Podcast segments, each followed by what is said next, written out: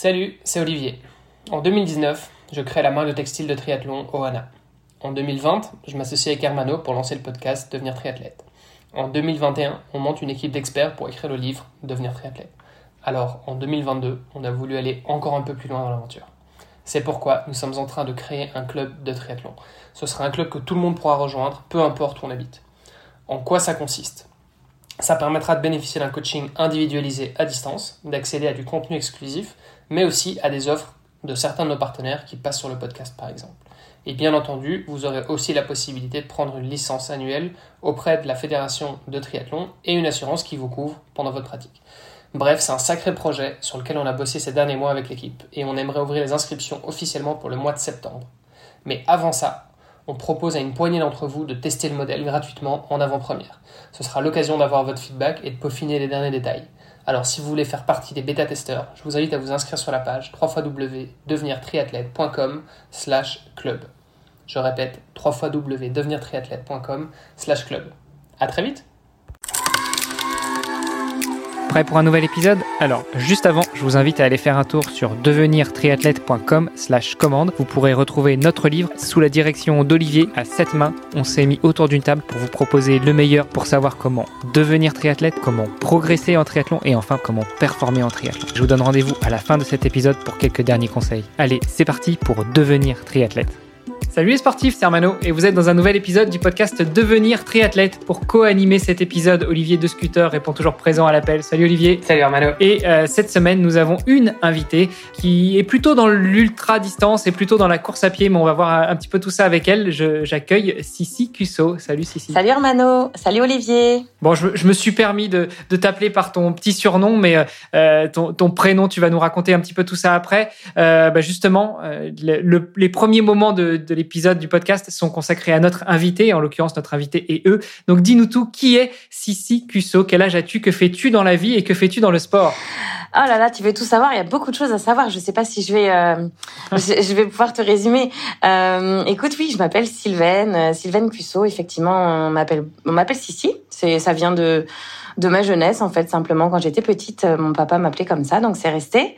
J'ai 40 ans depuis euh, depuis quelques quelques semaines. Je viens juste de les avoir. Euh, je vis. Euh... Joyeux anniversaire, bienvenue dans la, chez les 40 Ouais, merci beaucoup.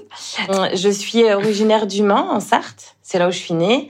Euh, j'ai pas mal bougé euh, euh, depuis mon depuis ma, mon enfance. Euh, euh, j'ai migré dans le sud assez rapidement pour mes études. J'ai fait l'école de commerce de Toulouse et puis j'ai occupé un premier job ici. Et là depuis depuis maintenant un an et demi, je vis à la Réunion.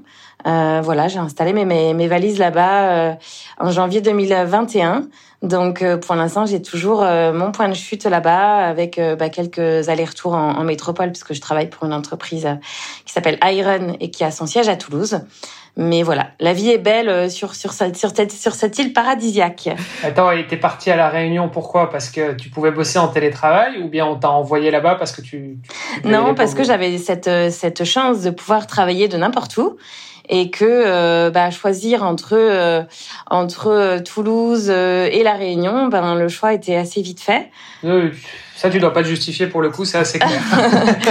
ouais, non, c'est un, très bel endroit. Je sais pas si vous connaissez, mais il y a, y a beaucoup de choses à faire là-bas. C'est puis il fait tout le temps chaud, toute l'année en tong, c'est pas mal.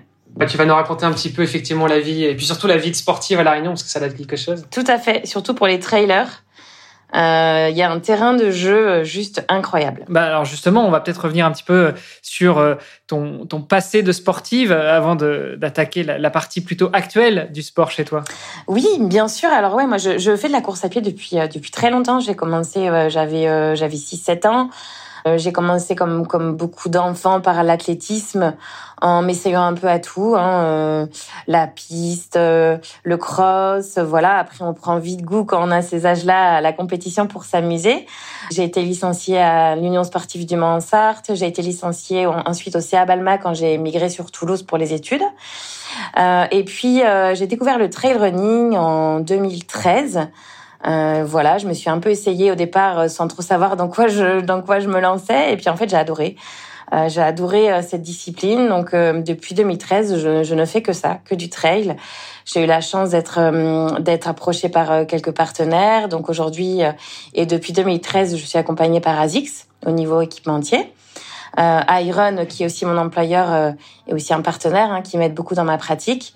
Et, euh, et voilà, j'ai eu la chance de, de, parcourir le monde euh, grâce à mon sport, faire plein de, de, très belles courses en France, mais aussi à l'étranger.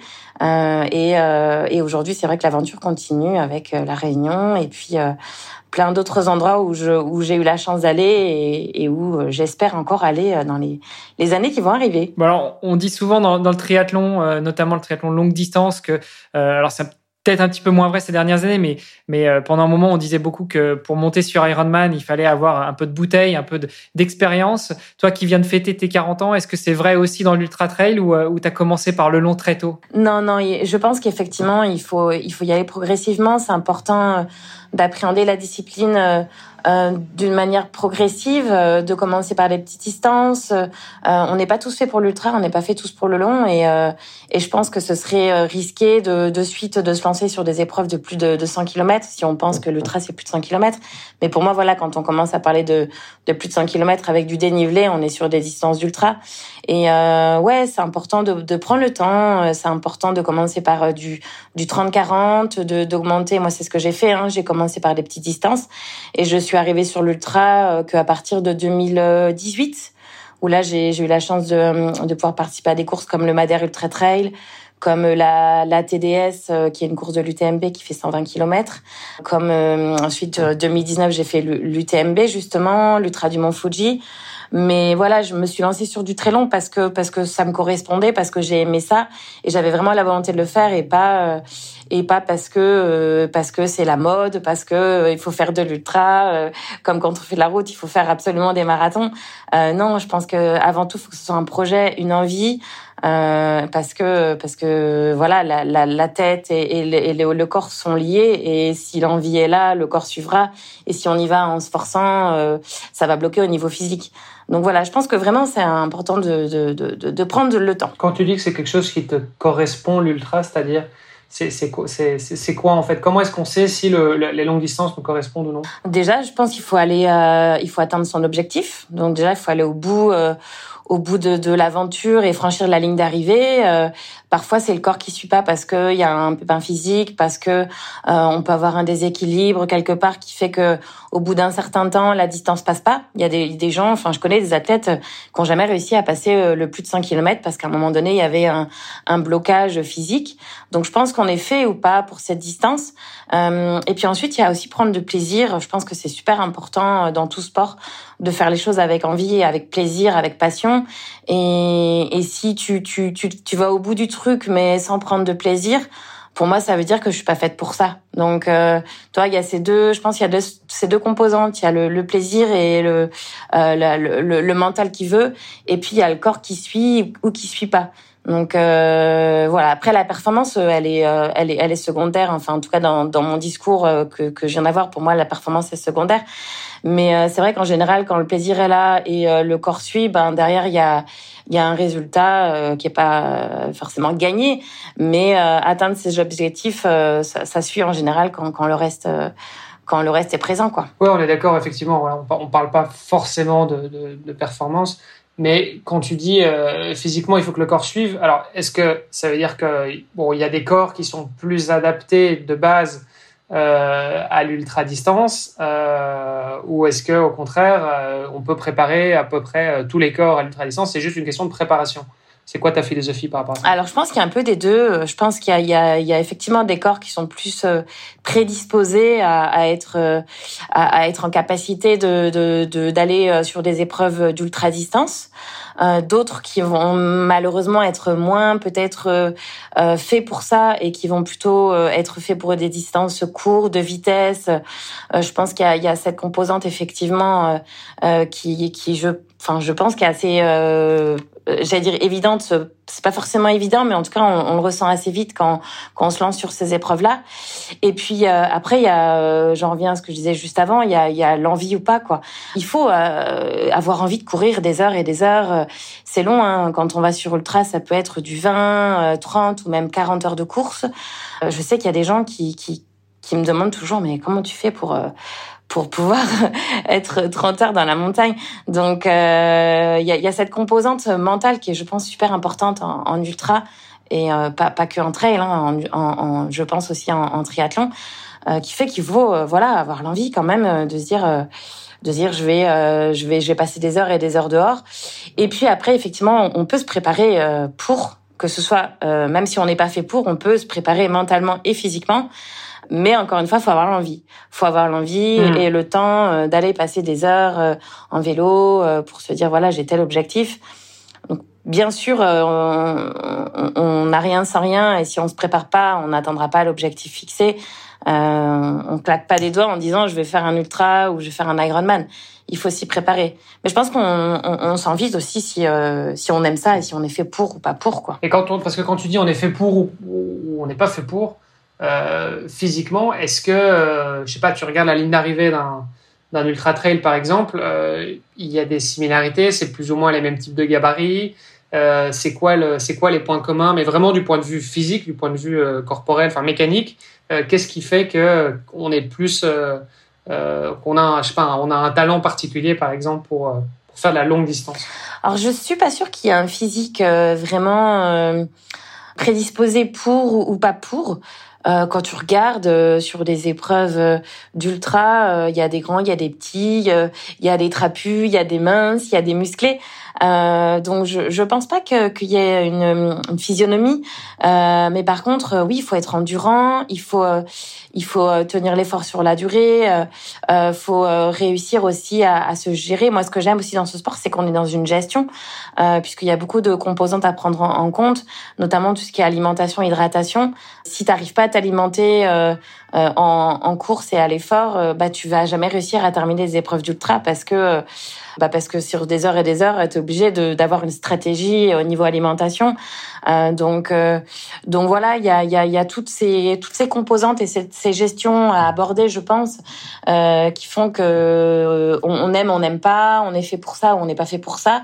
C'est pas, euh, je sais qu'il y en a qui aiment partir, tu pars une heure ou deux ou, ou même deux heures, tu pars en, en short, en basket, sans sac, sans rien, sans eau, la légèreté et tout, tu réfléchis à rien.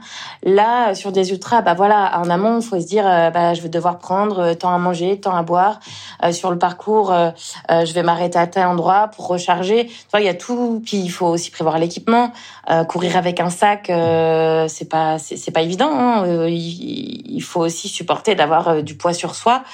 Voilà, je pense qu'il y a toutes ces, tous ces éléments à prendre en compte, qui est vraiment, je, pense, un sport différent que, que, que, la courte distance en fait. Et, ce qui est aussi assez particulier, pour revenir un peu sur ce que tu disais par rapport à la, à la physionomie, c'est que en fait on va retrouver potentiellement un petit peu de tous les profils, même si je pense que il y a quand même un rapport euh, poids, euh, euh, enfin le fameux rapport poids-puissance qu'on retrouve beaucoup à vélo, mais qui finalement est quand même important aussi en course à pied. Et donc voilà, je pense qu'il y a, il y a quand même, il y a quand même ça, mais mais ce qu'on voit aussi surtout sur l'ultra, c'est qu'il y a des hommes et des femmes qui sont en fait vraiment concurrents l'un avec l'autre, c'est-à-dire que sur le cours, bah, les hommes ont tendance à être plus rapides, plus explosifs, etc.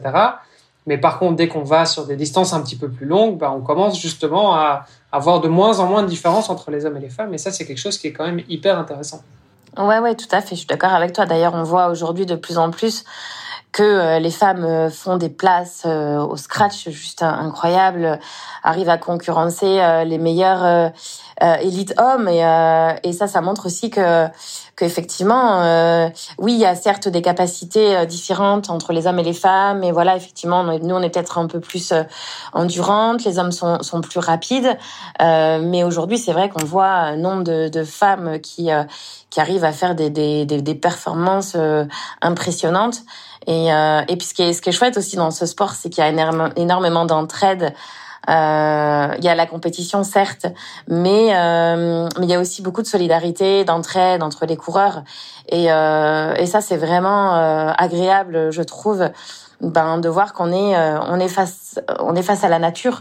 Et quand on est face à la nature, on est on est humble, on se sent petit. Et je pense que du coup ça ça implique peut-être plus de d'entraide de, et de solidarité entre les humains parce que euh, bah parce que face à la nature, on l'être humain perd tout le temps et voilà quand on se retrouve au milieu de la montagne euh, dans un dans un orage, euh, on, pense plus à notre sécurité, à la santé euh, euh que euh, à, que à aller se fighter avec avec le avec le, le, le copain qui est devant et qu'on a envie de doubler. Donc donc ouais et puis c'est vrai qu'entre les hommes et les femmes, il y a, y a aussi ce, cet amusement, cette compétition très saine qui est qui est rigolote aussi euh, moi, étant une femme, c'est vrai que je, je vois, il y a, y a, des hommes qui euh, qui, qui ont un peu d'ego, voilà, qui aiment pas trop se faire doubler par des femmes. Mais attention, il y a aussi beaucoup ceux qui justement euh, euh, nous, nous encouragent, nous applaudissent et très souvent euh, nous soutiennent et nous disent allez, bah quand on est un peu dans, dans les dans la compète avec les autres filles, disent, allez viens, on va essayer d'aller chercher la fille devant et ça c'est génial quoi. Et, et, tu parlais de solidarité, est-ce qu'il y a plus de solidarité en, entre femmes justement qu'entre hommes, tu penses?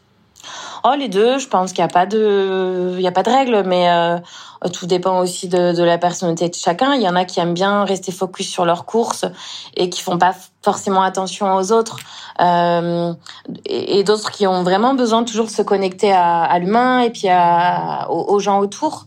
Euh, ça, ça, dépend vraiment des personnalités, mais ce qui est sûr, c'est qu'en tout cas, euh, dans la difficulté et, et, en cas de danger, tu peux être sûr que sur un sur sur un trail, euh, on va pas te laisser euh, sur le bord de la route. Voilà, enfin, on va si t'es pas bien, on va te demander si si t'as bien à boire à manger. si t'as très froid, bah on, on, va pouvoir te proposer, on s'assurer que t'as bien quelque chose pour te couvrir. Tu vois, il y a il y a ce côté quand même très rassurant de se dire je suis pas seule au milieu de nulle part et et, euh, et voilà, on n'est pas là pour euh, pour s'écraser les uns les autres, bien au contraire. C'est le fameux esprit trail. Ouais, oui. Oui, mais c'est ça. Euh, pour peu que tu trouves quelqu'un aussi sur ta route, parce que autant c'est vrai que le triathlon en général c'est des circuits un petit peu plus fermés entre guillemets.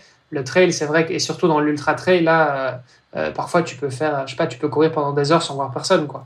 Exactement. Oui, c'est ça. Je pense que cette, ce fameux euh, esprit trail, euh, comme tu disais, Hermano, c'est c'est aussi moi je, je, le ressens comme ça c'est aussi parce que voilà on est face à la nature et à la nature avec un grand N qui est si parfois impressionnante imprévisible euh, voilà on sait jamais comment ça va se terminer quand, quand on se retrouve face à un orage ou quelque chose de, de vraiment impressionnant et euh, et, et voilà, ce qui fait que ben on a une solidarité qui euh, qui, euh, qui, qui, qui se met en place et, euh, et qui est précieuse. Moi, je trouve ça hyper précieux de se dire je, suis, je suis jamais seule. Et, et d'ailleurs, tu le ressens quand tu pars seule à l'entraînement et quand tu es en compétition avec d'autres gens. Tu dis ouais, c'est pas la même, c'est un peu plus non mais tu te sens moins moins en sécurité tout seul. oui, certes, on a les téléphones, mais des fois ça capte pas au milieu de la montagne. Donc alors qu'en course, tu sais que tu auras toujours quelqu'un si tu es dans la difficulté. Hum, hum, hum. Et pour, revenir sur euh, justement les, les femmes qui sont plus endurantes que les hommes, euh, en tout cas euh, de manière relative, à ton avis, c'est dû à quoi? C'est un sujet qu'on a déjà abordé un petit peu sur, sur, le podcast dans des épisodes précédents. mais, mais voilà, selon toi, qu'est-ce qui fait que, que les femmes sont plus endurantes que les, que les hommes?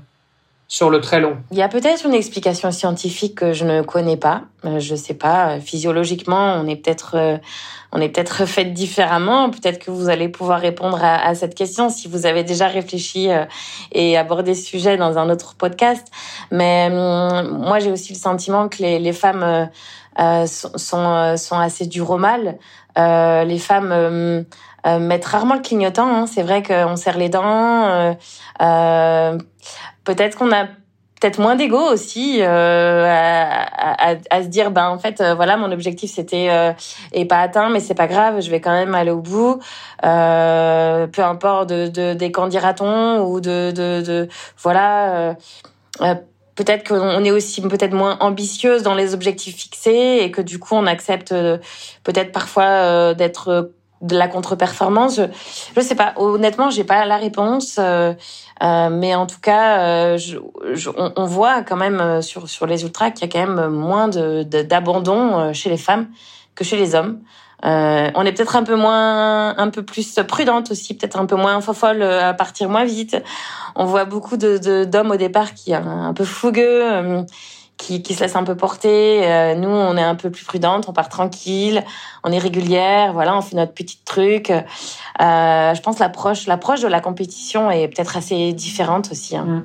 Non, je, suis assez d'accord avec toi sur, euh, sur, sur pas mal de ces points-là, et, notamment la résistance à la douleur. Je pense que c'est vrai que bon, on n'a pas, nous en tant qu'hommes, on n'est pas forcément passé par les douleurs de l'accouchement, c'est bête, mais euh, je crois que ça doit être une des périodes les plus euh, douloureuses dans la vie d'une femme, physiquement, je veux dire. Et, voilà. Et donc, est-ce que le corps de la femme résiste mieux à la douleur? Voilà, c'est une des théories en tout cas. Mm, et bon, mm. ça pourrait, ça pourrait expliquer pas mal de choses. pour revenir un petit peu sur ton parcours, justement, tu as dit que tu y as été progressivement. Qu'est-ce qui a fait que bah, tu as décidé de switcher, en fait, de passer de, de 10 au, au, SMI, du SMI au marathon, du marathon au plus long, et puis après, euh, en passant par le trail, et, après, monter sur du encore plus long en, ultra trail? Bah, En fait, ça s'est fait assez naturellement. Euh, la curiosité, euh, l'envie de, de, de, découvrir des choses que je ne connaissais pas, l'envie de, euh, de, de voir comment euh, comment le corps réagissait à l'inconnu, la, la ouais la curiosité. Les, gens t'en parlent de l'ultra, te disent voilà il y a y a des y a des étapes plus de 100 km. Tu après t'as des tu commences à avoir des hallucinations, des choses comme ça. Et puis du coup, bah, t'as envie de savoir en fait ce que c'est. Euh, L'inconnu attire, euh, donc euh, donc voilà. Et puis toujours euh, repousser les limites. quand tu les as pas atteintes, tes limites, t'as envie toujours d'aller plus loin, de voir jusqu'où tu es capable d'aller.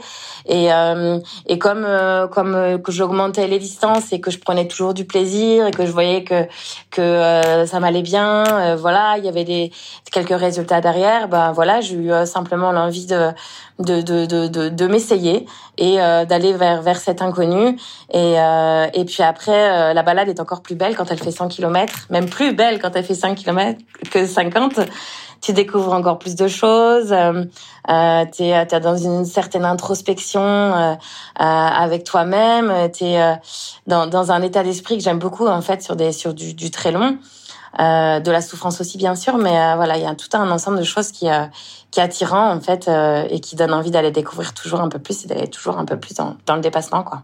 Moi, je suis, je suis très d'accord avec toi sur le sur le côté justement. en fait, au plus tu fais du long, au plus tu vas avoir du paysage. Et, et ça, c'est vrai qu'il y, y, a un côté très agréable parce qu'en fait, voilà, tu au-delà de la performance sportive, tu rentres un peu dans le domaine de, de l'aventure, de l'exploration, de la découverte. c'est ça. Et, et c'est vrai que pour moi, parfois, j'ai l'impression que si je fais une sortie course à pied, bah, je vais aller courir euh, 10 bornes, 20 bornes, euh, voilà, euh, peut-être 30 euh, si c'est du long pour moi. Mais bon, si je fais 30 bornes depuis un point A, au pire, je vais m'éloigner de 15 km, quoi, au plus. alors que quand je pars à vélo, bah, si je pars pendant 3 heures, bah, je sais que je vais, je vais en faire 50. et donc, voilà, il y a, y a, ce côté. c'est, voilà, après, bon, c'est très personnel aussi. Moi, je je viens plutôt du vélo, mais je préfère effectivement ce côté vélo, ce côté voyage où en fait je vais, je vais parcourir plus de kilomètres à vélo euh, et donc je vais voir plus de choses et en fait bah, deux sorties vélo seront jamais les mêmes. Alors que deux sorties course à pied, bon bah en général je pars de la maison, euh, euh, j'ai quelques boucles différentes, mais a priori ce sera toujours plus ou moins la même chose. Quoi. Tout à fait. Ouais ouais, il y a un côté frustrant à, à s'arrêter alors que tu as envie d'aller voir un peu plus loin et euh, ou, ou, à pas faire la boucle en entier. Parce que souvent en ultra tu sais tu fais as le comme l'UTMB par exemple l'ultra du Mont Fuji tu fais tout le tour. Euh, l'ultra de du Mont l'ultra trail de Mont Blanc tu fais tout le tour du Mont Blanc. Et quand tu fais entre guillemets la petite qui fait 100 km bah tu fais pas tout le tour. Donc c'est vrai qu'après tu dis ah j'aimerais bien quand même faire tout le tour. Euh, la diagonale des fous, tu traverses toute l'île. la petite qui fait 100, enfin je dis la petite, attention elle est pas petite, mais bon, en comparaison, eh ben tu fais pas toute la traversée. Donc voilà, il y a toujours euh, ce truc où tu dis ah j'ai quand même envie de, c'est quand même le défi de faire toute la traversée, de voir euh, toute la diagonale. Voilà, il y a ce côté effectivement découverte, explorer toujours un peu plus quoi. Alors après, ce que tu nous dis, c'est, je comprends bien pour le passage du trail court au moyen et puis au long et puis au très long et à l'ultra, mais la, première partie de la question, finalement, c'était aussi euh, qu'est-ce qui a fait que tu es passé de coureuse sur route, d'athlète, tu nous as dit, tu as commencé par l'athlétisme, euh, au trail? Est-ce que c'est parce que tu t'entraînais euh, beaucoup en extérieur, et, enfin en extérieur, ça fait du sens, mais, beaucoup plus hors sentier que, que sur la route, et puis tu as eu envie d'aller goûter, d'aller regarder ce qu'il y avait derrière la barrière, ou, ou c'est pour toi un process naturel qui n'est peut-être pas forcément pour tout le monde de passer de la route au trail. Alors non, c'est pas vraiment naturel euh, parce que parce que euh, chacun euh, évolue avec ses envies et puis sa vie du moment. Mais c'est vrai que moi à ce moment-là, ça, ça coïncidait avec mon mode de vie aussi puisque j'ai déménagé dans une région qui s'appelle Uzès, qui est vraiment qui s'y prête en fait à la pratique du trail parce que je sortais de la maison, j'étais tout de suite dans les sentiers, alors qu'à Toulouse, j'étais dans la ville, euh, j'étais rattachée à mon club, j'allais m'entraîner sur piste. Donc voilà, il y avait, il y a, déjà cette vie perso qui fait que j'étais quand même plus, euh, plus disposée à, à m'essayer à cette pratique. Et puis il y a aussi tout simplement que au départ, j'ai essayé par curiosité, et puis je me suis rendu compte que euh, bah ça, j'adorais, j'ai beaucoup aimé ce que j'aime dans ce sport, c'est que c'est ludique tu toujours en train de t'amuser avec le terrain, euh, ça monte, ça descend, il y a des cailloux, tu fais des petits sauts euh, euh et y a et comme je disais tout à l'heure aussi, il y a une gestion parce que t'es pas euh, simplement une ligne de départ, une ligne d'arrivée puis tu fonces tête baissée avec le chrono pour aller le plus vite possible. Là, tu as oui une ligne de départ, une ligne d'arrivée, mais pour y arriver, bah faut gérer l'alimentation, faut gérer l'hydratation, faut gérer l'équipement, euh, faut gérer l'allure parce que quand tu fais 100 km, tu peux pas partir à fond. Euh, t'es un peu moins euh, tu vois, les yeux sur le chrono à dire voilà, je vais le plus vite possible. Parce que celui qui gagne, c'est pas celui qui va le plus vite au final. C'est celui qui sait le mieux, mieux se gérer et gérer tous les, toutes les composantes autour.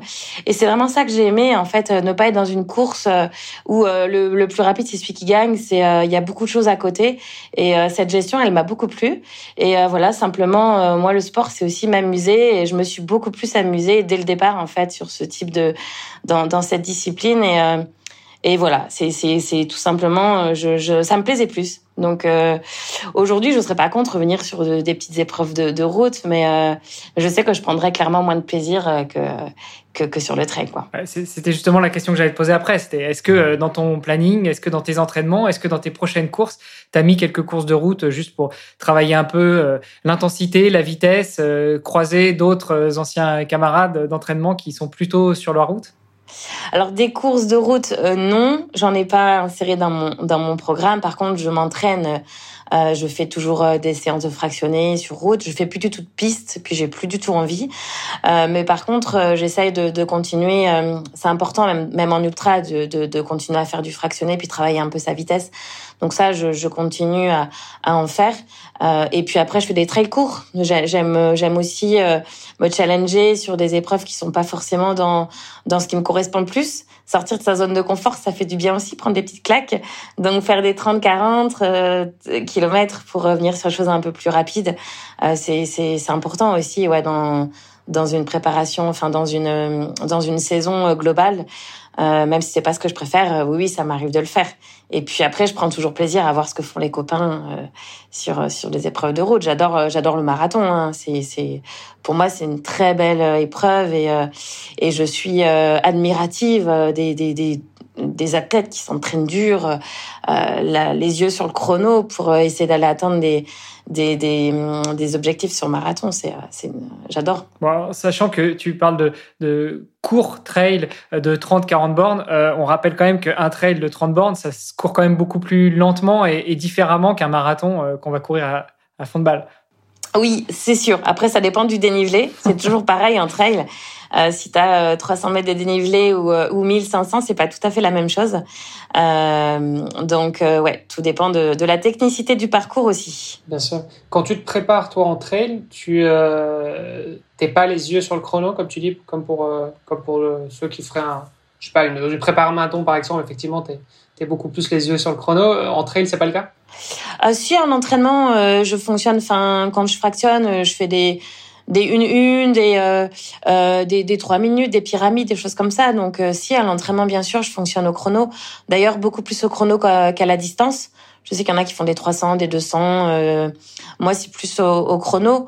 Euh, mais, mais je pense qu'on est un peu, un peu moins euh, rivé sur la montre que, que sur une prépa marathon ou, ou ouais, t'es, t'es, t'es plus dans des zones d'allure. C'est, euh, on, est peut-être un peu plus à la sensation. Et puis après, encore une fois, ça dépend des, des profils. Hein. Euh, moi, c'est comme ça que j'aime fonctionner. D'autres, euh, je sais qu'il y a des trailers qui s'entraînent sur piste et qui s'entraînent différemment. Mais euh, moi, j'aime beaucoup euh, m'entraîner à la sensation. Ouais, j'ai pas, je, je mets jamais le euh, la ceinture cardio. je, je, voilà, je, je, je, pars quand je fractionne, je fais pas attention au terrain où je suis. Si je dois faire des une minute et que je suis dans une côte, bah tant pis si j'ai pas prévu de faire des côtes. Bah, au moment où il faut que je fasse une minute vie, je le fais dans la côte et voilà.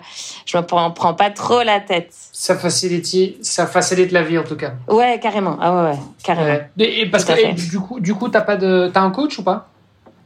Euh, alors j'en avais pas depuis deux ans, puis là je travaille avec un coach à la Réunion, ouais, qui me suit depuis euh, à peine un mois, euh, avec qui je, voilà, on tâtonne le début, voir un peu si ça va fonctionner, euh, parce que c'est quand même bien d'être épaulé. Euh, je m'en suis rendu compte euh, après les grosses épreuves comme le marathon des sables que j'ai couru là en mars. Euh, tu sais jamais trop quand reprendre, est-ce que c'est les bons choix. Donc d'avoir quelqu'un qui qui justifie tes choix, c'est c'est toujours plus rassurant. Donc c'est voilà, j'ai pris le choix de, de me, faire accompagner par quelqu'un qui, euh, qui est à, la Réunion. Ouais, au-delà, au-delà de, bah, de l'expertise que peut amener un, coach, c'est vrai qu'il y a aussi le côté, euh, euh, enfin, on s'enlève en fait de la charge mentale, donc on ne doit pas trop réfléchir à bah tiens, est-ce que c'est bien, est-ce que c'est pas bien. En fait, on exécute et puis voilà. donc ça, c'est une bonne chose. Et, puis ça permet aussi d'objectiver, c'est-à-dire que nous, on a, on a parfois du mal à se dire, bah, en fait, ouais, je suis euh, j'en ai fait un peu trop ou pas euh, parce que voilà il peut y avoir plein d'autres euh, facteurs qui font que je sais pas j'ai une bonne nouvelle ou ça se passe bien au boulot machin et donc du coup j'ai la patate. Et en fait en réalité mon corps il a besoin de se reposer donc du coup je devrais prendre une journée de récup et, je vais aller m'entraîner à la place. Enfin bref c'est le genre de choses. Le coach va pouvoir objectiver il va pouvoir il va pouvoir apporter justement un regard un peu externe et ça c'est hyper important ouais ouais tout à fait c'est important c'est rassurant c'est structurant euh, voilà, c'est et puis le coach c'est là aussi pour euh, pour euh, mentalement pour pour te pour te tirer vers le haut, tu vois, te féliciter quand tu fais des, des bons trucs, te tempérer quand tu es un peu foufou.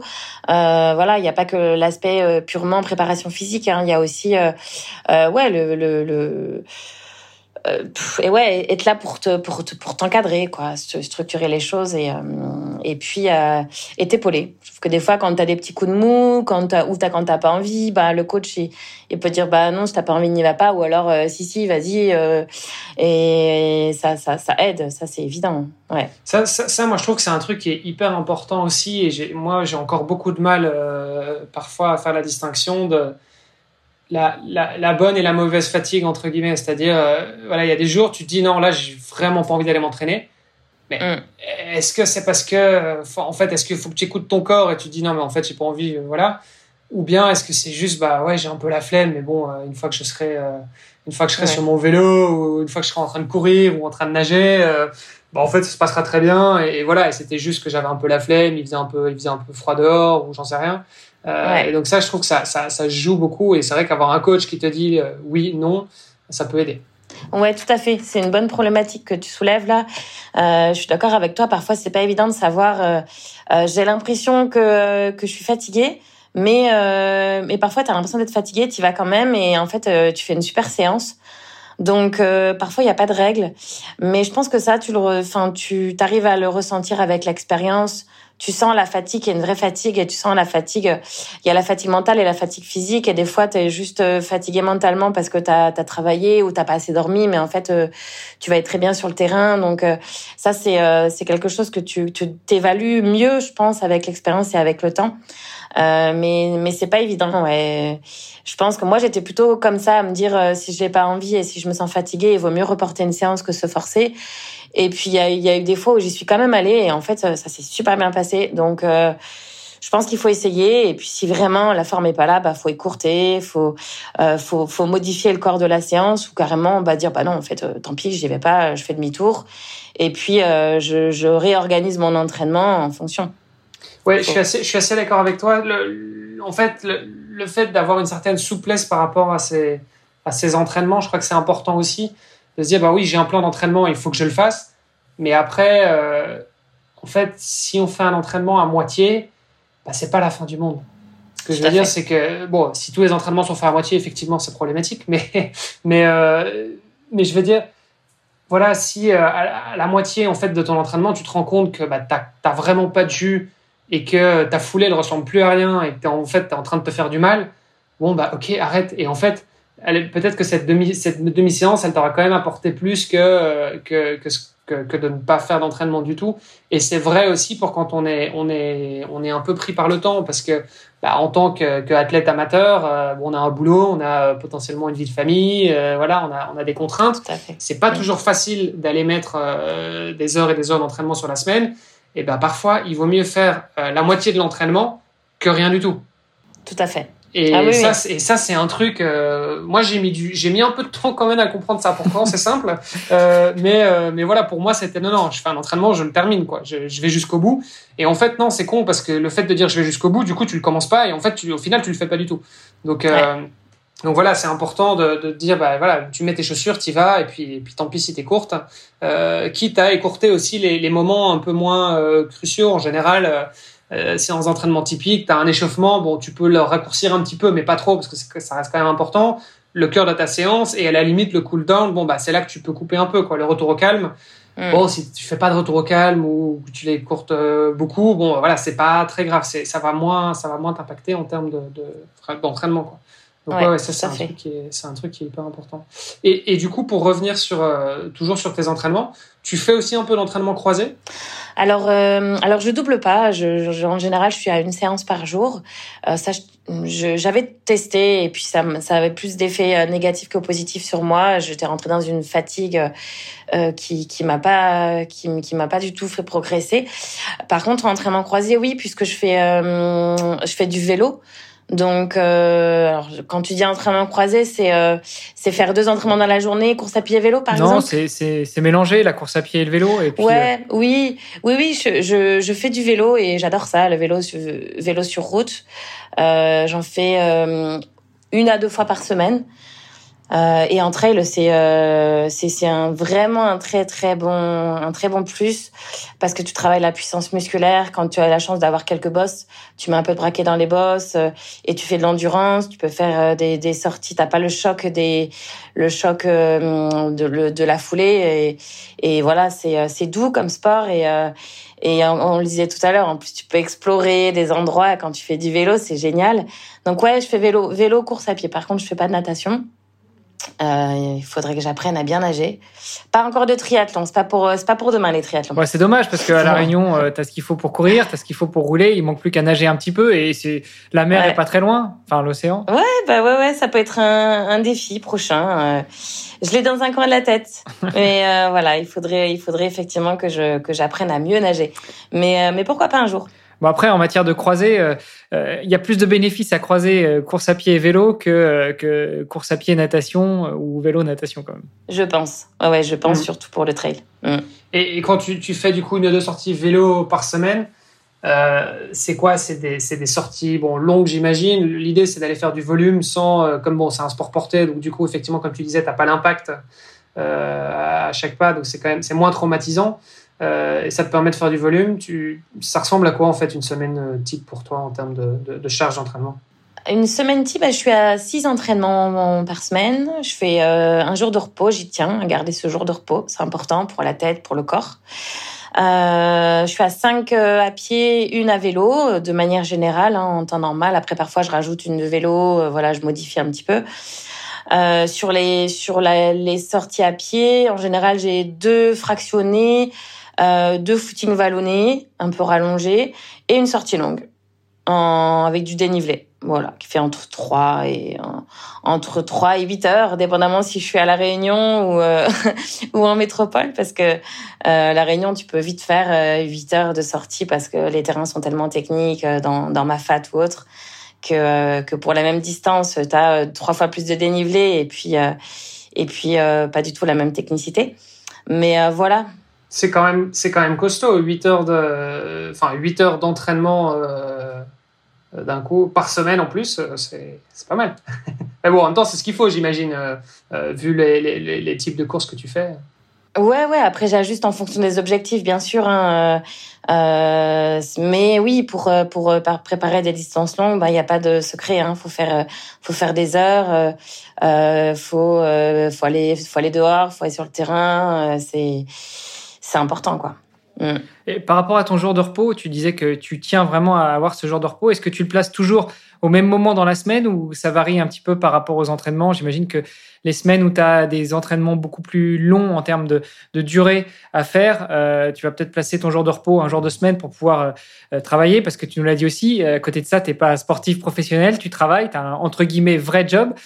donc c'est peut-être plus difficile à placer du long tout le temps, toute la semaine? Oui, en général, le long, c'est le week-end, hein, les sorties longues à pied. Euh, après, j'ai la chance d'être en télétravail, donc j'organise mon temps de travail comme euh, comme je le veux. Je peux très bien aller rouler trois heures la journée et puis travailler le soir. Donc ça, c'est quand même un gros avantage aussi. Euh, de mon statut. Euh, mes jours de repos, non, ils varient. Euh, ils varient. Fut un temps, j'aimais bien le placer le samedi parce que le samedi c'était vraiment repos pour la tête et pour les jambes parce qu'il n'y avait pas de travail, il y avait pas, il y avait rien d'autre. Donc c'est vraiment une journée que tu consacres à faire autre chose. Donc ça, j'aimais bien l'idée. mais aujourd'hui, ouais, je, je, ça, ça varie. puis puis j'hésite surtout pas à rajouter un jour de repos si vraiment je sens que j'en ai besoin. Ça, c'est vrai. Moi, j'étais un peu pareil. Au début, j'avais du mal à pas y aller quand c'était prévu. Il fallait que j'y aille. Euh, je pense qu'avec euh, l'expérience et l'âge, euh, on devient un peu plus sage et, et on comprend qu'en fait, c'est pas parce qu'on va prendre une journée de plus qu'on va être moins performant et au contraire, quoi. Donc voilà, maintenant, j'hésite pas et puis je me formalise pas quand c'est pas possible. Quand voilà la, journée fait que j'ai pas réussi à caler à caler mon entraînement, et eh ben c'est pas grave c'est pas grave. Il faut surtout pas se dire je vais rattraper demain et je vais faire deux fois plus demain pour rattraper ce que j'ai pas fait aujourd'hui. Ah, ça, ça, marche c'est l'erreur. non, non, non, ça marche pas et puis ce serait contre-productif. Euh, voilà, il faut juste dire que c'est pas grave et que euh, c'est pas ça qui va euh, tout chambouler. Il faudrait pas que ce soit une semaine euh, entière, c'est sûr, mais un jour, voilà, on voit les choses différemment avec l'expérience. J'aime beaucoup l'idée du samedi, jour de repos, euh, comme ça c'est autant dans la tête que dans le corps. C'est vrai que c'est vachement. Euh, enfin, voilà. Moi, mon jour de repos, c'est le lundi. Euh, mais bon, du coup, je fais pas de sport le lundi, ça c'est clair. Mais par contre, euh, c'est ma journée boulot. Enfin, je, je, fais des jours. C'est la journée la plus abominable de la semaine parce que parce que tu commences la semaine, que tu as plein de trucs en fait, et, et, et c'est là où tu dois récupérer le retard. Enfin bref, voilà. C'est pour moi le, le lundi, c'est toujours des. En fait, finalement, c'est des journées qui sont épuisantes euh, et parce que comme je me dis, bah, de toute façon, je dois pas m'entraîner, donc du coup, je peux bosser à, fond. Euh, Et donc du coup, je bosse comme un dingue. Et en fait, euh, finalement, c'est plus tellement une journée de repos euh, que ça. Donc c'est vrai que c'est pas mal. Mais après, il faut pouvoir se le permettre aussi de se dire, bah, je me prends un jour off où je fais rien. Enfin, en tout cas, en, ni en entraînement ni en boulot, parce que bon, l'entraînement que tu fais pas le samedi, il faut, faut le rattraper un autre jour, quoi. Je suis d'accord avec toi. C'est pour ça que voilà, c'est discutable et c'est après à faire en fonction de. Moi, j'ai pu le faire parce que voilà, le fait que je sois en télétravail, ça m'arrive euh, de refaire des petits trucs le samedi, tu vois, euh, que j'ai pas fait le vendredi euh, au niveau du boulot. Je... Mais mais ouais, c'est sûr que je comprends ce que tu dis, ouais, que effectivement, c'est parfois on, se dit l'inverse, on se dit ah bah c'est deux jours où je travaille pas, donc j'ai plein de temps, donc je vais en profiter pour faire plein de sport. mais c'est aussi le risque tu vois, de, de, de du coup d'en faire trop. Donc il faut. Euh, voilà, faut. Après, euh, c'est pas non plus. Tu, tu peux faire d'autres activités qui sont autres que, que du sport et c'est ça qui est, qui est, qui, est, intéressant aussi. Ou même des petites randonnées, aller balader, euh, euh aller au bord d'un lac. Euh. Ouais, et puis c'est c'est con, hein, mais au final, enfin, je sais pas si ça fait partie de la préparation, mais en tout cas, c'est quand même important parce que ça Enfin, tu te, au final, tu parlais tout à l'heure de fatigue physique et de fatigue mentale. Au final, ça impacte ton système nerveux et, c'est le même. Oui. T'en as qu'un. Donc, euh, au final, euh, ta fatigue, qu'elle soit, euh, qu'elle soit physique ou mentale, bon, bah, c'est de la fatigue générale et ça va impacter ton système nerveux. Donc, fait. le fait de, de, prendre une journée où, je sais pas, tu es en famille, tu vas voir tes potes, tu, je sais pas, enfin voilà, tu, tu vas te balader au bord d'un lac, enfin n'importe quoi, mais peu importe ce que, ce que tu aimes faire, mais de reposant, euh, bah, que tu le fasses pendant une journée complète, ça te fait une petite journée de, de, de, vacances. Euh, bon, la plupart des gens, les gens normaux, entre guillemets, eux, en général, ils ont deux jours par semaine où ils font ça. euh, les, les, les, les, acharnés qui font du triathlon ou du trail longue distance, etc., bah, c'est plus rare.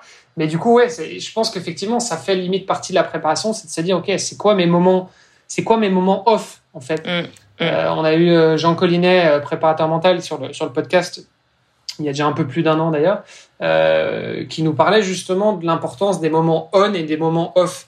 Donc c'est un truc qu'il appliquait avec Claire Michel, qui est aussi passée sur le podcast d'ailleurs, triathlète olympique belge, qui disait bah oui, moi c'est hyper important. J'ai mes moments où je sais que je dois être on, je dois être hyper focus et, euh, et voilà, il faut, il faut que ça déroule. Et par contre, je peux pas être comme ça si j'ai pas mes moments off sur le côté. Et donc ces moments off, c'est les moments justement où tu vas complètement euh, euh, voilà relâcher euh, toute la pression. Être complètement cool et, voilà et vraiment c'est des moments où tu vas vraiment récupérer quoi et ça c'est vrai que c'est un truc moi je me rends compte aussi à mon niveau que le fait de chaque fois que j'ai un jour de congé que ce soit un jour férié un jour de, week-end euh, ou même je me prends une semaine de vacances ben en fait, ça va être euh, des moments pour moi, c'est plus des opportunités pour m'entraîner. Donc en fait, euh, ça fait quelques années que je me dis, ben, en fait, j'ai jamais eu vraiment de vacances où j'étais en mode repos. Pour moi, les vacances, c'est de l'entraînement. Et, donc c'est vrai que on sent aussi, je crois, à, la longue que c'est quelque chose qui, qui, use un petit peu et, et, auquel il faut faire attention, quoi. Euh, si si toi ton truc c'est de prendre le samedi et de te dire, ben, en fait le samedi c'est un vrai jour de congé, euh, ni boulot ni entraînement, donc c'est pas mal. Moi ça me plaît bien sur le principe. Après, euh, faut être capable quand même de caser tous les autres entraînements le reste de la semaine, donc ça c'est pas toujours facile. Euh, mais voilà, bon, bon truc à prendre. T'as d'autres, d'autres petits trucs comme ça, d'autres petites astuces ou quoi à, à partager avec avec nous et avec tous les gens qui nous écoutent, que ce soit pour préparer bon un triathlon, un trail, un ultra trail, un marathon, peu importe. Ah ben, en triathlon, moi j'ai tout à apprendre. Hein. Comme je le disais tout à l'heure, je suis, je, je, j'ai jamais fait de triathlon. Par contre, euh, j'aimerais vraiment bien m'y essayer un jour, mais euh, voilà, il faut que, il faut que j'apprenne à bien Ça nager. Euh, ouais, j'espère, j'espère. Mais c'est bien d'avoir des, des, des, projets et puis des, des, des, choses laissées en suspens pour, euh, pour plus tard se remettre des, des, des nouveaux défis et puis euh, voilà. Se, se, relancer sur, sur d'autres choses. La diversité, c'est bien. après, ouais, en trail, il y aurait plein de, plein de, plein de points à aborder euh, quand on se lance vraiment euh, dans dans cette discipline. Euh, déjà, il y a, y a l'équipement. C'est vrai que euh, s'équiper en, en, trail, c'est euh, c'est particulier parce qu'il faut, il y y a, le choix du sac, il y a le choix des chaussures, il y a le choix de la, la, frontale qui est super important quand tu commences à faire de l'ultra ou tu passes des nuits dehors. si tu fais le mauvais choix de frontale, ça peut vraiment vraiment te compliquer la balade. donc ouais, il y a, y a l'équipement qui est super important. Euh, après, ben, on, on, a parlé effectivement de l'entraînement croisé. Je pense que c'est vraiment intéressant d'intégrer du vélo euh, dans sa préparation trail. Ça soulage les, les tendons. Euh, faut, faut, enfin, voilà, le trail, c'est quand même assez traumatisant euh, pour pour les tendons, pour les genoux, les hanches, etc. On est on, on sollicite énormément toutes les articulations. Euh, et d'ailleurs, en parlant de ça, c'est aussi important d'intégrer du renforcement musculaire. On n'en a pas parlé, j'en fais, j'essaye d'en faire euh, régulièrement parce que tout ce qui est gainage, euh, abdos, euh, voilà, il faut euh, il faut avoir un bon maintien hein, parce que parce qu'on est toujours en train de descendre, monter et puis il y a des chocs qui font que si on n'est pas bien maintenu, le corps va partir dans tous les sens et c'est là qu'on va commencer à se blesser. Donc le renforcement musculaire, il est important. Alors faut, moi, j'y passe pas des heures. Euh, j'intègre, j'essaye d'intégrer après chaque entraînement un quart d'heure, 20 minutes. Euh, je fais la base, hein, euh, les, les, abdos, les crushs, là, les, et le, la planche de chaque côté, euh, euh une minute de chaque côté. Et j'essaie de faire ça systématiquement après euh, après chaque séance. Euh, ça prend pas énormément de temps et comme on disait tout à l'heure, parfois il faut presque mieux euh, réduire euh, l'entraînement en faisant un peu moins d'échauffement, un peu moins de récup pour accorder un peu plus de temps à ça. Hein. C'est vraiment, je pense, vraiment primordial en trail. Et, et après, euh, ce que je ne fais pas, mais ce que je pense être bien de faire et qu'il faudrait que je fasse, c'est euh, euh, tout ce qui est étirement. Euh, alors, je suis pas du tout yoga, tout ça, c'est pas trop dans, dans ma personnalité, mais euh, je sais que ça peut être intéressant en, en parce que parce que voilà euh, euh, détendre les articulations les muscles se euh, étirer toute la toute la toute la chaîne musculaire tout ça c'est faut le faire au bon moment encore une fois les étirements euh, je sais qu'il y a des grosses polémiques sur ça. Quand est-ce qu'il faut mieux s'étirer? Est-ce que c'est après l'entraînement, avant l'entraînement? Euh, Mes étirements, ça a du bon, mais euh, c'est quelque chose que je ne fais malheureusement pas. Mmh. Bah, autant le vélo, on est d'accord, il faut toujours. Euh, c'est, bon pour tout le monde, peu importe ce que vous faites. Euh, je crois que le yoga, on pourrait dire à peu près la même chose. Euh, peu importe ce que vous faites dans la vie, je crois que vous faire du yoga, ce sera toujours bon pour vous. Euh, T'as dit un truc tout à l'heure. le yoga, c'est pas trop dans ma personnalité. Qu'est-ce que ça a à voir avec la, personnalité? Pourquoi? C'est quoi une personnalité yoga versus Alors moi, je suis assez speed. je suis assez speed. je suis euh, pas très posée. Je suis, j'ai du mal en fait. Hein. J'ai du mal. En fait, j'ai du mal à ralentir mes journées, ralentir le rythme. Euh, J'en ai tout à fait conscience. Euh, un peu dans l'hyperactivité, besoin de faire toujours 15 000 trucs. Euh, je pense que faire le yoga, ça veut dire accepter de ralentir, ralentir le rythme, euh, savoir se poser euh, une demi-heure, une heure et, et, s'écouter, écouter son corps, ses sensations et ça, je sais pas faire, mais je pourrais apprendre. Euh, euh, je pense encore une fois quand, quand tout est question de motivation. Quand tu es motivé pour faire un truc, tu te donnes les moyens et tu te tu y arrives.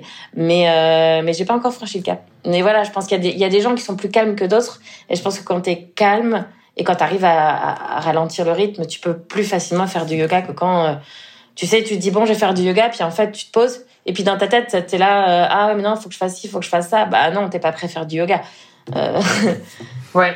Moi, finalement, ça ça change pas grand grand chose de, l'entraînement trail parce que tu disais tout à l'heure que pour toi, partir longtemps, c'est un peu te recentrer sur toi, c'est un peu ta, ta méditation. Euh, le yoga, c'est un peu pareil, sauf que effectivement, tu bouges un peu moins que dans le trail. Ouais. ouais. mais attention, la méditation, ça peut être quelque chose. T'as de la méditation très passive, euh, et puis tu, en fait, tu peux avoir une forme de méditation dans, dans l'action aussi. Hein. Et, et, en fait, bon, et si, si, là, je, je, je cherche, enfin, je, chercher un petit peu la petite bête, hein, mais, mais euh, je, je, pense que la plupart des triathlètes se retrouvent aussi dans ce type de, de, personnalité. En tout cas, quand tu dis ouais, je suis hyperactif, je pense un peu le truc, machin, bah, bah oui, euh, c'est très clairement le cas de, de, beaucoup de triathlètes. En tout cas, euh, moi, c'est le cas. Et, et, je sais que j'ai beaucoup de mal justement à méditer et à faire du yoga. Maintenant, bon, il y a aussi des yogas euh, un peu plus actifs, hein, des yogas qui sont assez, euh, tu sais, où tu, t'enchaînes les positions les unes après les autres et et voilà, c'est mm. vrai que c'est pas mal, mais, mais rien que le fait de dire, bah, en fait, je vais me poser 20 minutes et je vais faire un petit exercice de mobilité, de PPG, de, de voilà, bah, rien que ça, parfois, euh, c'est difficile. Et moi aussi, j'ai beaucoup de mal à, le faire. Euh, parce que euh, bah, moi je préfère aller courir et aller pédaler et, voilà et être vraiment dans, dans, l'action et pas être euh, statique tu vois donc, donc, je, comprends, je comprends tout à fait ce que tu veux dire mais euh, effectivement, je pense que c'est un truc, euh, voilà, c'est probablement une lacune et il faut, il faut le travailler. ouais, ça, ça j'en ai conscience. Après, maintenant que tu as passé la quarantaine, tu vas voir, tu auras moins de mal à, méditer. Bon, moi, je suis pas très loin, hein, j'ai que 42, mais, mais 42 euh, plus 4 enfants, ça, ça t'aide aussi à, à, te poser un peu de temps en temps pour méditer. Ouais, j'imagine, j'imagine. Écoute, on verra, l'expérience me le dira. Par rapport à, ta pratique justement, euh, est-ce que euh, que tu as remarqué que euh, sur les longues distances, avec toute la, préparation que ça demande, avec toute la concentration que ça demande, on parlait tout à l'heure un petit peu de méditation. Est-ce que tu as déjà ressenti aussi ce, fameux état de flow, cette impression de de, de, sortir de, de toi et de te voir courir ou, ou de, enfin, ouais, cet état de conscience un peu modifié? Ouais, oui, tout à fait, et c'est ce qu'on recherche. Hein c'est cet état de d'euphorie en fait euh, ce moment où tu es juste bien euh, t'as mal nulle part euh, tu te sens euh, léger la foulée la foulée qui va bien ouais c'est je pense on a on, on cherche tout ça c'est pour ça qu'on se prépare et qu'on s'entraîne en fait. C'est pour ressentir ces moments là en course. Alors sur un ultra tu vas la tu vas pas le, tu pourras pas l'avoir sur du début à la fin parce que c'est pas possible sur sur 20, 30 ou 40 heures de course d'être dans ces moments de grâce. Mais euh, mais quand tu es dans dans ces moments-là, ouais, tu te dis ah c'est, je sais pourquoi, je sais pourquoi je m'entraîne, je sais pourquoi je fais ce sport parce que euh, parce que c'est des moments d'euphorie ou euh, voilà, c'est pas pour rien qu'on dit que c'est une drogue la course à pied et le sport de manière générale. C'est que voilà, on est il y a ce côté euphorisant qui fait qu'on est quand on est dans dans ces moments-là on kiffe simplement quoi. et est-ce que c'est des moments que tu ressens plus quand la distance s'allonge? Tu me disais qu'à partir de euh, d'une centaine de kilomètres, parfois tu as des hallucinations, la fatigue n'aide pas non plus, euh, le changement euh, enfin de, de, lumière, tu pars, il fait nuit, il se met à faire jour et puis après la, nuit tombe à nouveau. Est-ce que ça aide aussi un petit peu ces, ces changements d'état de conscience? Pas vraiment, pas vraiment parce que tu peux très bien ressentir ces, ces moments où tu flottes, où tu es léger euh, sur des, des, épreuves très courtes. Euh, ça peut durer une heure parfois, où tu vas être très bien, parce qu'aussi je pense que c'est lié à la préparation. Hein, quand tu es en forme et bien préparé, voilà, c'est c'est lié aussi à, à, comment tu es au, moment où tu fais la course. mais mais non, je, je, je dirais pas que c'est lié ni ni à la lumière ni au fait que ce soit levé de jour. Il y a, y a pas vraiment de règle. C'est un moment en fait dans la course où où bah tu te dis tiens c'est maintenant faut que je profite quoi. Euh, faut que je profite c'est maintenant où je suis bien. Euh, je sais pas combien de temps ça va durer. Et peut-être que peut-être que euh, derrière je vais m'écrouler. Et, et, quelque part en fait c'est ça que que, que j'aime dans dans, dans l'ultra. C'est que tu peux passer euh, du pire comme au meilleur en l'espace de euh, de cinq minutes, tu vois. À un moment donné, tu es au fond du trou parce que parce qu'il y a rien qui va, euh, tu as, un coup de fatigue qui t'arrive d'un coup et puis tu vas trouver la, la petite ressource qui qui va te faire basculer euh, vers euh, vers euh, vers l'inverse en fait où tu vas te sentir léger d'un coup. Et voilà et, et des fois tu aussi entre ça fait des up and down là et et, euh, et tu sais pas forcément l'expliquer en fait, mais euh, c'est la magie. C'est la magie du, du, du corps et, et, de ce Et, c'est aussi la magie du, du long, j'ai envie de dire. Parce que c'est vrai que, enfin, je sais pas, tu te fais un 10 km, euh, tu as rarement l'occasion d'être dans un état de flow sur un 10 km. Tu es plutôt en souffrance euh, pendant tes 30, 40, 50 minutes, une heure. Euh, bon, peu importe combien de temps ça dure, mais en général, sur du court, tu as, moins, euh, moins cet état d'esprit. quoi. Ouais, je suis d'accord avec toi. Et puis pire encore, sur le court, je pense, euh, tu sais même euh, anticiper les moments où tu vas pas être bien. Tu sais que à tel moment, tu vas être très bien. tu arrives presque à, à, savoir exactement en fait les sensations que tu auras à tel ou tel endroit. Donc c'est vrai que tu as beaucoup moins cet effet de surprise. le corps est moins surprenant effectivement sur un, sur un 10 km que sur un, que sur un, un 150 et quand tu dis que tu peux les prédire, c'est-à-dire parce que enfin moi si je devais prédire un 10 km, en général je sais que je suis bien sur un kilomètre, puis je commence à être un peu dans le rouge, euh, et puis je suis dans le rouge jusqu'aux 500 derniers mètres avant la ligne d'arrivée. Quoi. Je veux dire, c'est à, à, peu près à ça que ça ressemble ah pour moi un 10 km. D'accord. Moi, je dirais, tu vois, j'étais bien sur euh, sur les trois premiers parce que c'est le départ. T'es voilà, en général, t'es pas fatigué, tout est dans tes bonnes allures. Et puis souvent, tu prends un coup de mou vers le 7-8, quoi souvent euh, c'est euh, c'est quand même 3 kilomètres avant que tu commences à rentrer dans le rouge. Après bon ben si tu rentres dans le rouge au bout du deuxième kilomètre, il faut quand même que tu te poses des questions Olivier, peut-être qu'il faut revoir la préparation. non, OK, d'accord, c'est vrai c'est vrai que tu as es peut-être dans du rouge un peu plus foncé euh, euh, mais ce que je veux dire par là c'est que enfin pour moi sur un 10 km, il y a y a il y a rarement un moment où je me dis OK, c'est bon, ça y est, je suis je suis dans ma course, je gère. Euh, non, j'ai l'impression que, que, tu vois, je suis tout le temps. Euh, mais après, voilà, c'est, je, je, sais que moi, c'est comme ça aussi. J'arrive pas à me mettre dans cet état-là en entraînement, par exemple, tu vois. Moi, en entraînement, je peux faire des, des, des, des, trucs. Euh, enfin, j'arrive pas à me donner autant. Par contre, il suffit que je sois en course et là, je, je me dépasse. Euh, beaucoup plus et, et, et, voilà ça n'a rien à voir avec l'entraînement et je fais des temps et je, à chaque fois je me surprends je me dis mais comment j'ai fait ça? Je suis incapable de faire ça en entraînement. Euh, mais, mais par contre pour faire ça je, je, dois me mettre dans le rouge quoi. Je me mets clairement dans le rouge euh, mais après oui c'est vrai que bon il y a, a peut-être du orange foncé qui qui décline petit à petit et c'est vrai qu'en général arrivé au, on va dire aux deux tiers là tu, tu te poses vraiment des questions et c'est là où tu te dis merde là je commence vraiment à parce que c'est le moment où tu dis bah en fait euh, j'ai plus trop de jus, je, enfin, je commence un peu à ralentir, je j'arrive plus à maintenir le cap, etc. Et donc ça c'est vrai que c'est vrai qu'il y a quand même un peu de fluctuation. Ça, je suis d'accord. Ouais, ouais. Mais c'est intéressant ce que tu dis parce que euh, on se rend compte que finalement, on est tous euh, différents par rapport à, à cette euh, relation avec la douleur et à cette capacité de se mettre dans le rouge. je sais qu'il y a des personnes qui ne, qui, qui, qui, ont, qui réussissent à pousser le dépassement de soi, la douleur très loin jusqu'à presque jusqu'à l'évanouissement, tu vois. Euh, tu vois un visage hein, des gens euh, qui est très différent en fait en fonction des personnes.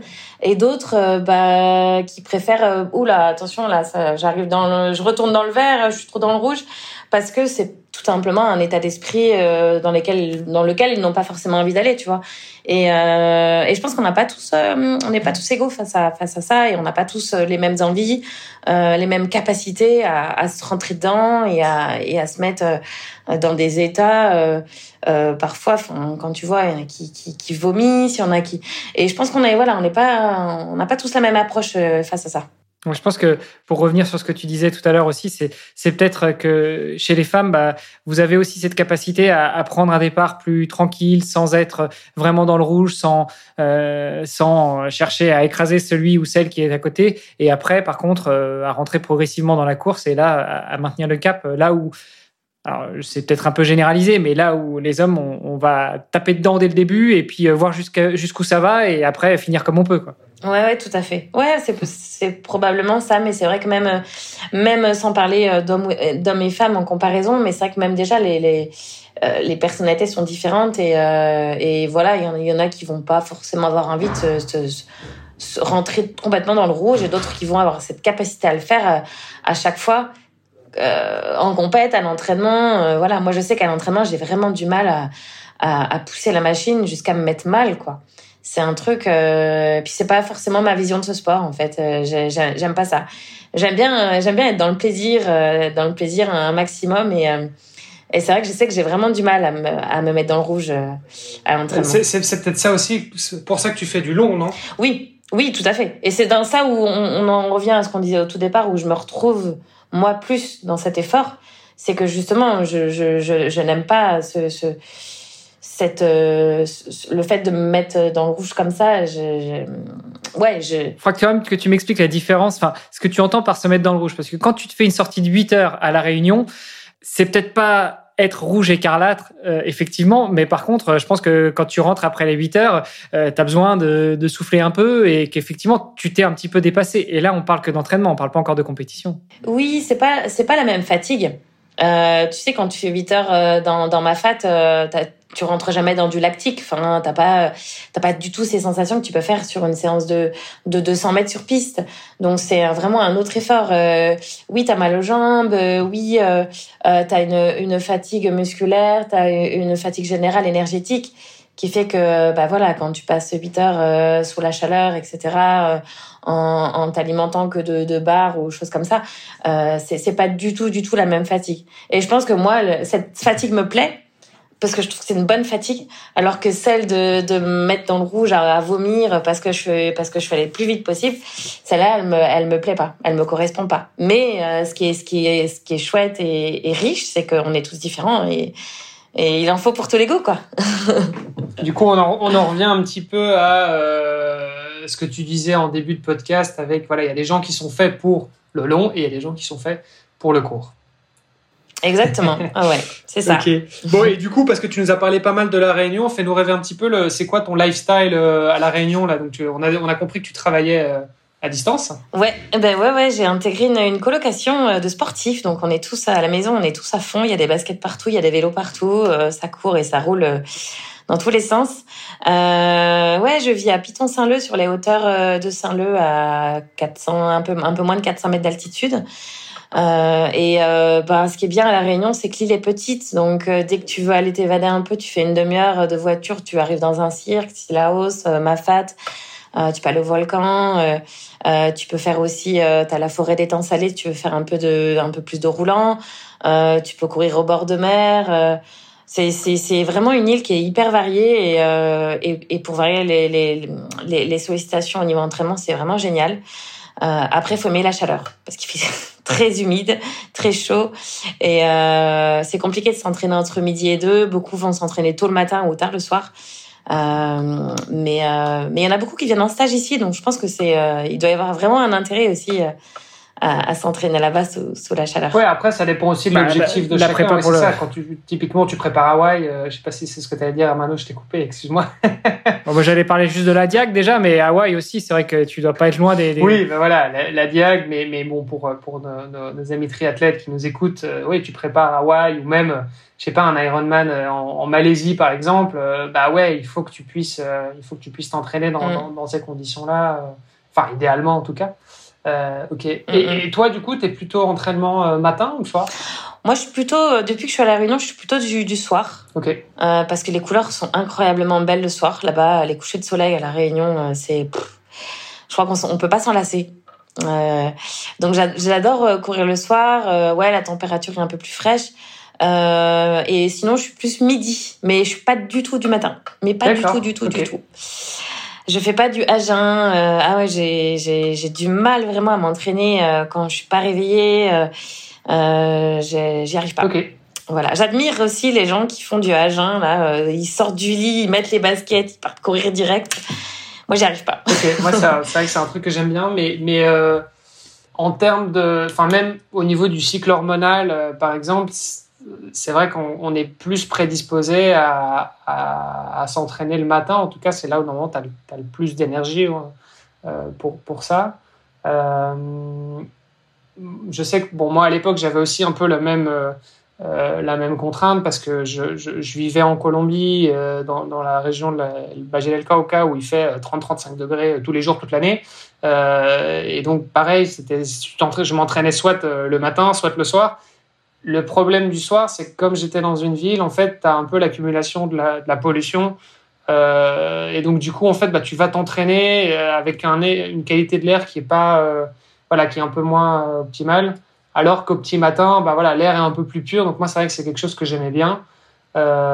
et en fait, surtout, ce que j'aime bien, moi, avec les entraînements du matin, c'est que tu fais ton truc. Et après, bah, voilà, tu commences ta journée, mais, mais au moins, c'est fait, quoi. Parce que sinon, tu es toute la journée, tu sais, toute la journée, tu te dis, attends, il faut encore que je m'entraîne, faut pas que je parte trop tard, faut que je termine mes trucs à temps, etc. Machin. Euh, et tu as un peu cette espèce de charge mentale de dire, merde, je me suis pas encore entraîné. Quoi. Alors, euh, c'est marrant que tu dis ça parce qu'on en a parlé il y a pas très longtemps, le week-end dernier, avec des amis. Euh, moi, j'ai du mal avec le c'est fait.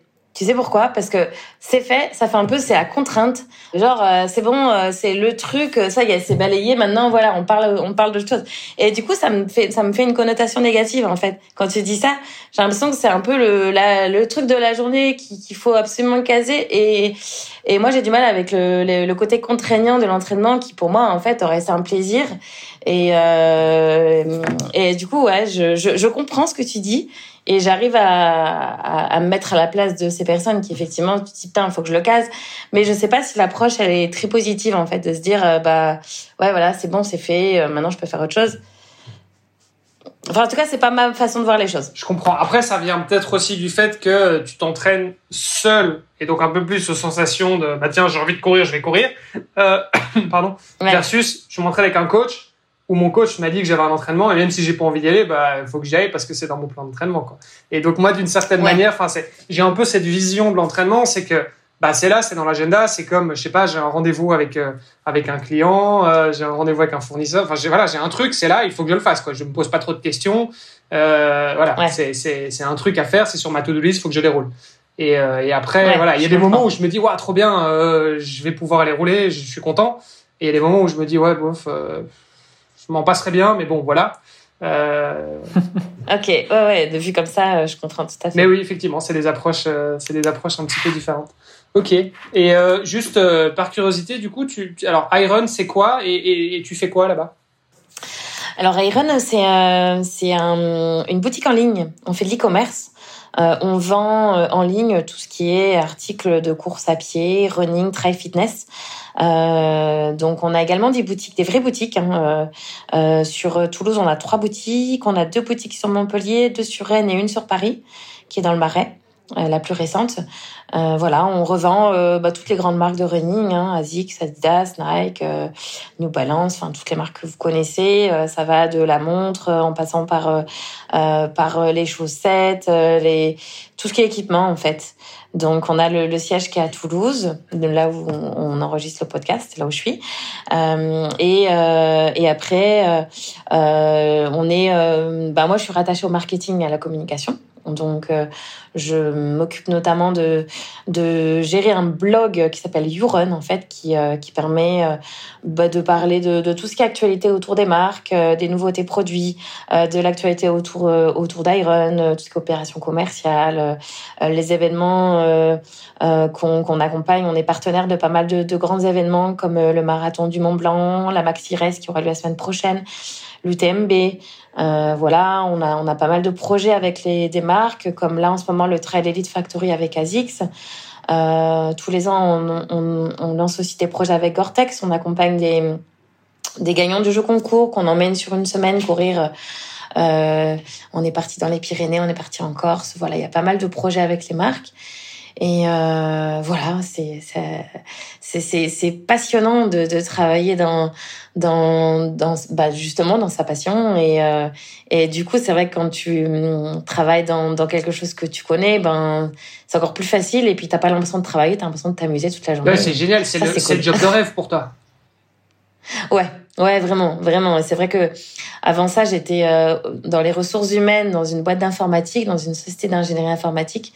J'adorais mon travail. C'est moins sexy. Euh, bah, disons que voilà, parler de, de développement Java J2E ou euh, voilà d'informatique, euh, c'est c'est c'est c'est cool parce que tu apprends des choses, mais c'est pas forcément ce qui te passionne et euh, c'est pas la même chose. Mais c'est vrai que quand j'ai fait ce choix de, de grand virage, de changer de, de domaine d'activité, c'était un, un, pari, hein, un, un, risque aussi quand on change. On sait pas trop dans quoi on se lance, mais pas de regret parce que parce que voilà, Iron c'est une super boîte. Euh, on était, j'étais la neuvième embauchée à l'époque et là on est 100, euh, 120 à peu près. Donc la boîte a bien grandi. Génial. Je, suis passé par là aussi, donc je, je te comprends euh, complètement et aucun regret. C'est clair. Et ça fait combien de temps que tu es là-bas? Ça va faire 10 ans. Ah oui, 10 ans quand même. Ouais. D'accord. Je précise que euh, Ohana n'est pas euh, disponible sur Iron, mais bon, ce sera peut-être l'occasion d'en discuter. Euh, pour l'instant, c'est toujours sur la boutique ohana.boutique. euh, on pourra voilà, exactement. On en discutera hors micro. Et, et, tout à l'heure, tu disais que justement Iron t'accompagne un petit peu avec d'autres partenaires dans ta pratique. ça veut dire quoi que Iron t'accompagne? C'est que tu as, des horaires de travail un peu aménagés, même si tu es en télétravail et que tu organises tes journées comme tu veux. Est-ce qu'ils te soutiennent aussi un petit peu financièrement? Ça veut dire quoi finalement pour toi? Ouais, il y a un peu tout ça. Ouais, il y a une aide, financière effectivement parce que j'ai un contrat, enfin j'ai un contrat de, de, CDI, mais aussi un contrat d'ambassadrice.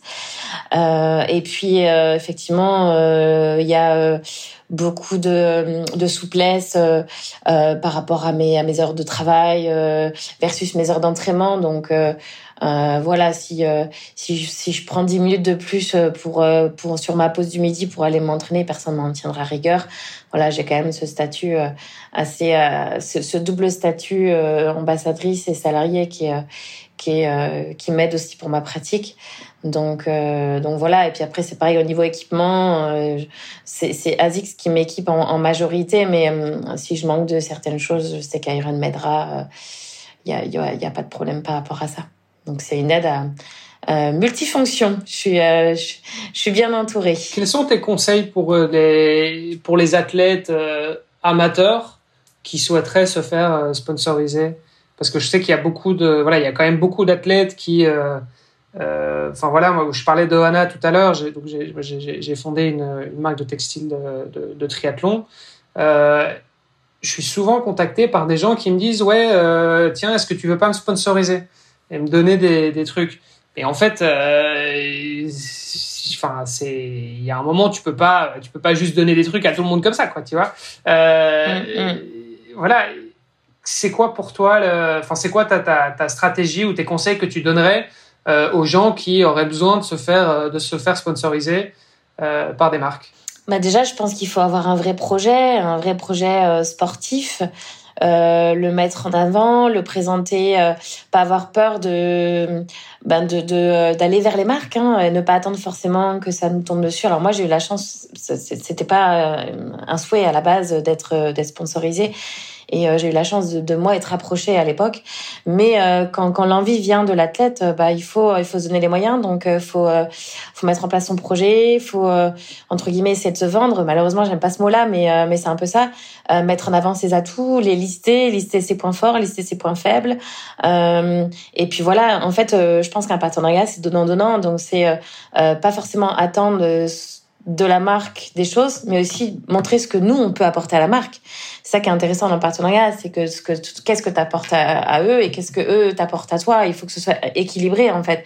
Donc euh, je pense que c'est important de lister tout ça et, et d'exposer à la marque, euh, voilà en quoi ça peut être intéressant pour la marque si euh, si si elle te sponsorise et ce que toi tu peux faire. Et je pense que les marques elles sont elles sont friandes de, de projets, de de, de que la personne euh, soit force de proposition et euh, euh, voilà faut faut vraiment voilà venir avec des idées en fait et montrer qu'il y a un réel intérêt pour la marque de d'accompagner l'athlète simplement en fait. Puis je pense qu'il faut être aussi soi-même. Faut pas se créer un personnage faut la marque elle va elle va vite comprendre qui on est et euh, et, et, adhérer à la personne parce qu'elle va être spontanée naturelle authentique les, les on a besoin d'authenticité euh, dans la vie et et si tu cherches à te changer et à te créer un, un personnage ça marchera pas il faut être toi et si la marque euh, adhère, et eh ben ça va fonctionner tout seul et il y aura pas besoin de, de se changer. Ouais, ça, je suis entièrement d'accord avec toi. Avoir euh, avoir une, une, identité forte, c'est hyper important. Euh, si on regarde euh, ton compte Instagram, par exemple, parce que c'est vrai que toi, en tant qu'ambassadrice, bah voilà, tu as, as, une bonne communauté de, de, de, followers sur Instagram notamment. Euh, en fait, il suffit de regarder un peu ton feed, bah, on voit une identité. Enfin, je veux dire, Sissi, bah, elle sourit, elle a la patate. Elle fait du trail, mais voilà, elle est toujours, elle, elle, présente toujours bien. Enfin voilà, ça fait partie de ton identité. et ça, c'est un truc qui est important parce que c'est voilà, c'est unique. Tu vois, à la limite, enfin, on voit une photo de toi, bon, au-delà de te reconnaître parce que parce qu'on connaît ton visage, mais mais tu vois le, le type de photo, bah, on, on, va savoir que c'est toi, tu vois, sans même regarder le nom, parce que parce que voilà, c'est le c'est le style de photo, c'est ton c'est ton look and feel à toi, quoi, tu vois, de ton de, ton de, ton identité mmh. en, en, mmh. ligne. Euh, donc ça, c'est c'est quelque chose qui est important. Et, et effectivement, en fait, quand on fait une, quand il faut se vendre, euh, et se vendre, ça veut dire aussi euh, faire comprendre à l'autre que euh, il va y gagner quelque chose. Parce qu'en fait, quand tu approches une marque et que tu dis, euh, bah en fait, je vais faire des photos et je vais, je vais partager avec ma communauté. Ouais, ok, mais enfin, c'est pas suffisant. Je veux dire, je vais, et moi, j'y gagne quoi, tu vois? Et c'est vraiment ça la question qu'il faut se poser. C'est bah en fait, la marque, est-ce qu'elle y gagne? Est-ce que c'est parce que j'ai une grosse communauté? Est-ce que c'est parce que, euh, je sais pas. Euh, j'ai mon meilleur ami qui est photographe et qui va faire des photos incroyables euh, dans des paysages de dingue et que tu vas pouvoir les réutiliser en tant que marque. Euh, Est-ce que c'est parce que j'ai une énorme crédibilité, parce que je sais pas, j'ai gagné des courses ou parce que j'ai fait des défis de dingue et que j'étais médiatisé, etc. Enfin voilà, c'est qu'est-ce que je vais qu'est-ce que je vais pouvoir apporter à la marque?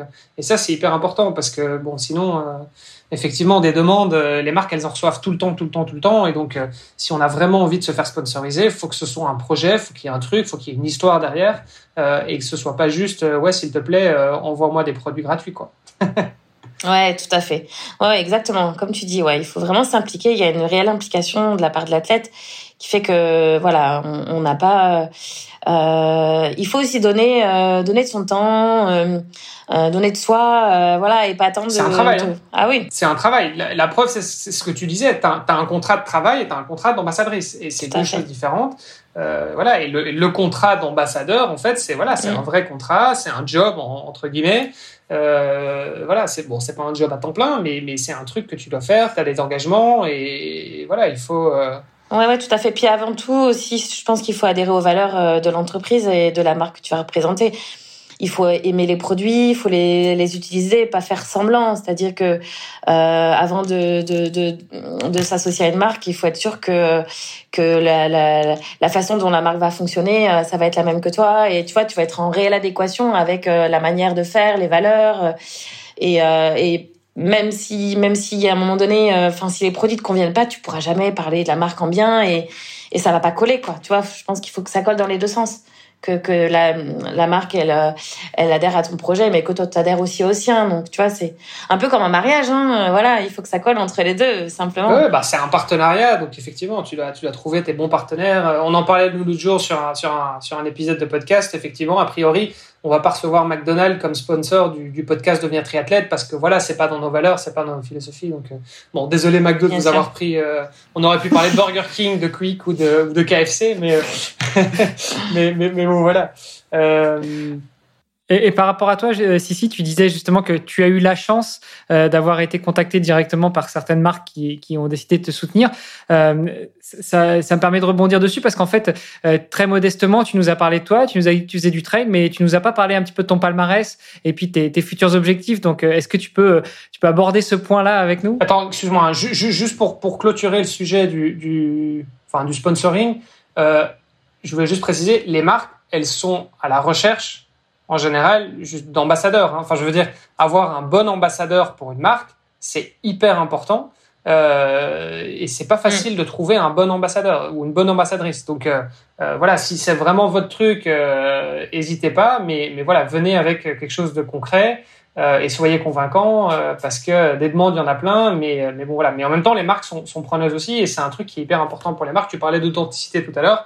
Euh, effectivement, euh, voilà, aujourd'hui, on est, euh, on est de moins en moins dans de la pub hyper agressive de tiens, méga promo, achète nos produits parce que on t'a envoyé 10 mails dessus, tu vois, ça marche plus ça. Donc aujourd'hui, voilà, on est dans l'authenticité. Il faut créer de la relation, il faut créer euh, ouais, un truc avec, les, avec, avec ta communauté. Et, voilà, et les gens se basent justement là-dessus, sur, sur les ambassadeurs, parce qu'ils portent la voix en fait des différentes marques avec lesquelles ils travaillent. Et donc voilà, petite, petite parenthèse, on peut clôturer là-dessus.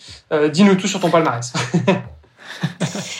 Euh, non, moi, j'ai, j'ai, ouais, je, je suis quelqu'un qui prend beaucoup de dossards. Je prends, enfin, je fais beaucoup de compètes parce que euh, intégrer des courses euh, dans ma préparation, euh, ça me motive.